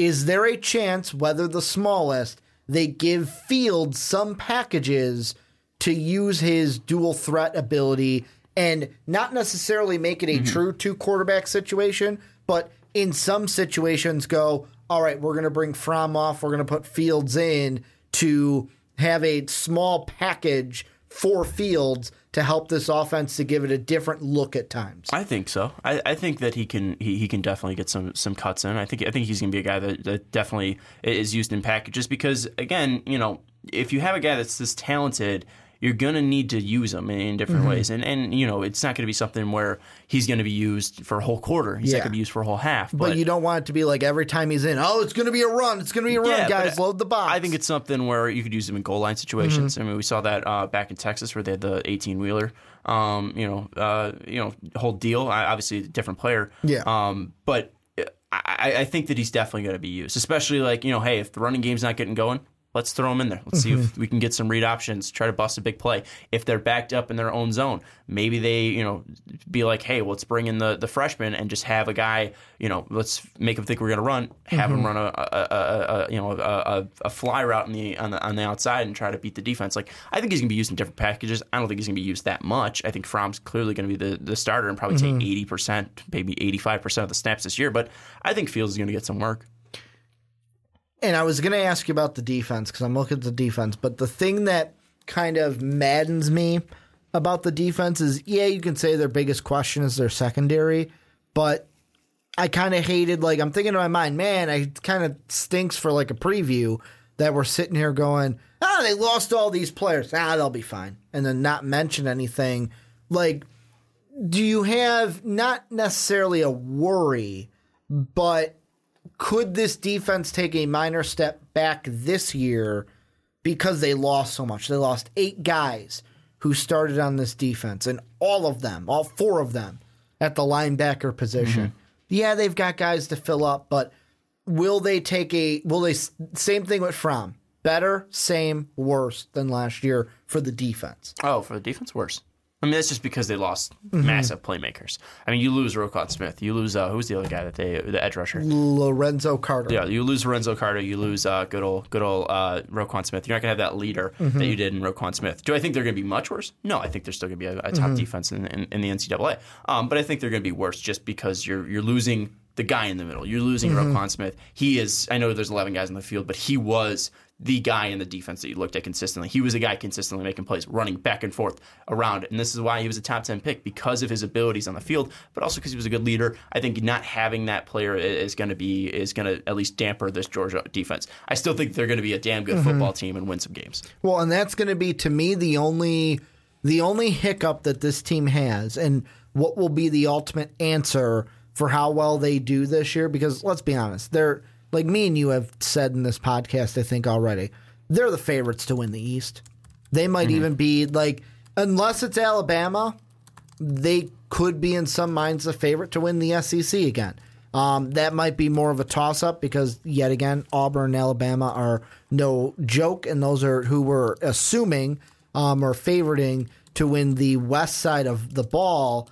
But I just I feel like if this defense stumbles out of the gate, and a team like South Carolina gets them and pops them in the mouth and wins a game, that could be a game. That could be a thing that we look back and it's like, man, this this Georgia team, man, they finished the year good. Yeah, they did.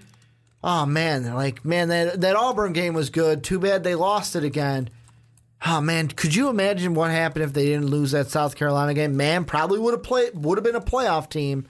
Like the defense to me is the biggest question, and that needs to. It's only of a how fast do they get on page to where they were last year, or mm-hmm. to where a team like South Carolina doesn't shock them week two of the Well, year. I think South Carolina is a good enough football team to give them some hell. I think you but know, I would Georgia's say if be favored, but, but if South Carolina won that game, it would send shockwaves throughout college football for sure. But I mean, that's for with any upset. Yeah. So especially I, I of a think- team that's the runner-up and Yeah. so dominant. I think Georgia is going to be a team that, again, like I said earlier, should be mm-hmm. favored in every single game they play by 10. And mm-hmm. even in that Auburn game, should be favored probably by 7. And that South Carolina game, maybe even by like 9 or maybe even 10. Do you think when we get our because I've got to look into it when we get our first preseason rankings, do you think Alabama and Georgia are one two? I don't think, I don't, I don't see any other team really jumping Georgia for that two spot. Maybe a Clemson if the mm-hmm. voters like I mean- them more. Clemson or Ohio State, maybe, mm-hmm. but Georgia.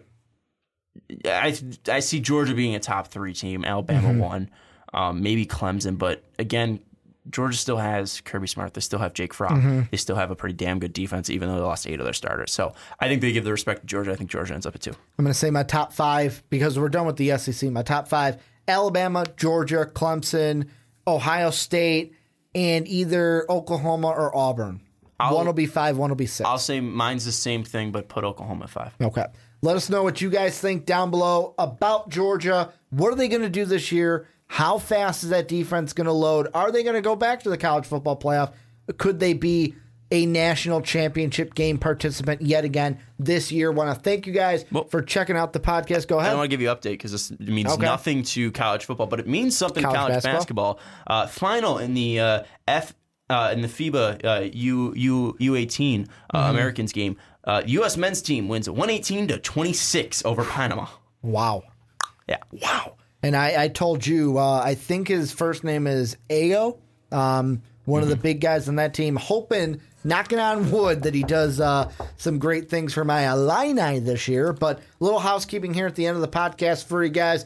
Number one, if you want to be like Matt, which thanks to Matt again, it was a long time ago, um, but he was on this podcast at the beginning. If you want to be like Matt and join us for a podcast, make sure to check out patreon.com backslash most podcast where you can help support MVP each and every month. Also, make sure to check out our store either in the link in the description, or check out mostvaluablepodcast.com where you can catch it. Make sure to get yourself an MVP t shirt. Also, mostvaluablepodcast.com is where you can catch MVP each and every day. And last but not least, if you're on Apple Podcasts, you have iTunes, have either or, make sure to go give the Primetime Podcast a five star rating, then type a little something about why other people should check out the podcast and why you like it so much. It would really mean the world to us. Want to thank you guys for listening to the podcast, whether it's on YouTube watching it or listening on podcast services around the world. We will be back next week where we will be doing the Big 12 in football, just shrugging through our college previews. But as always, have a good day, everybody. Thank you for listening to this MVP podcast. Follow us on Twitter at Most Valuable Pod for more great podcasts.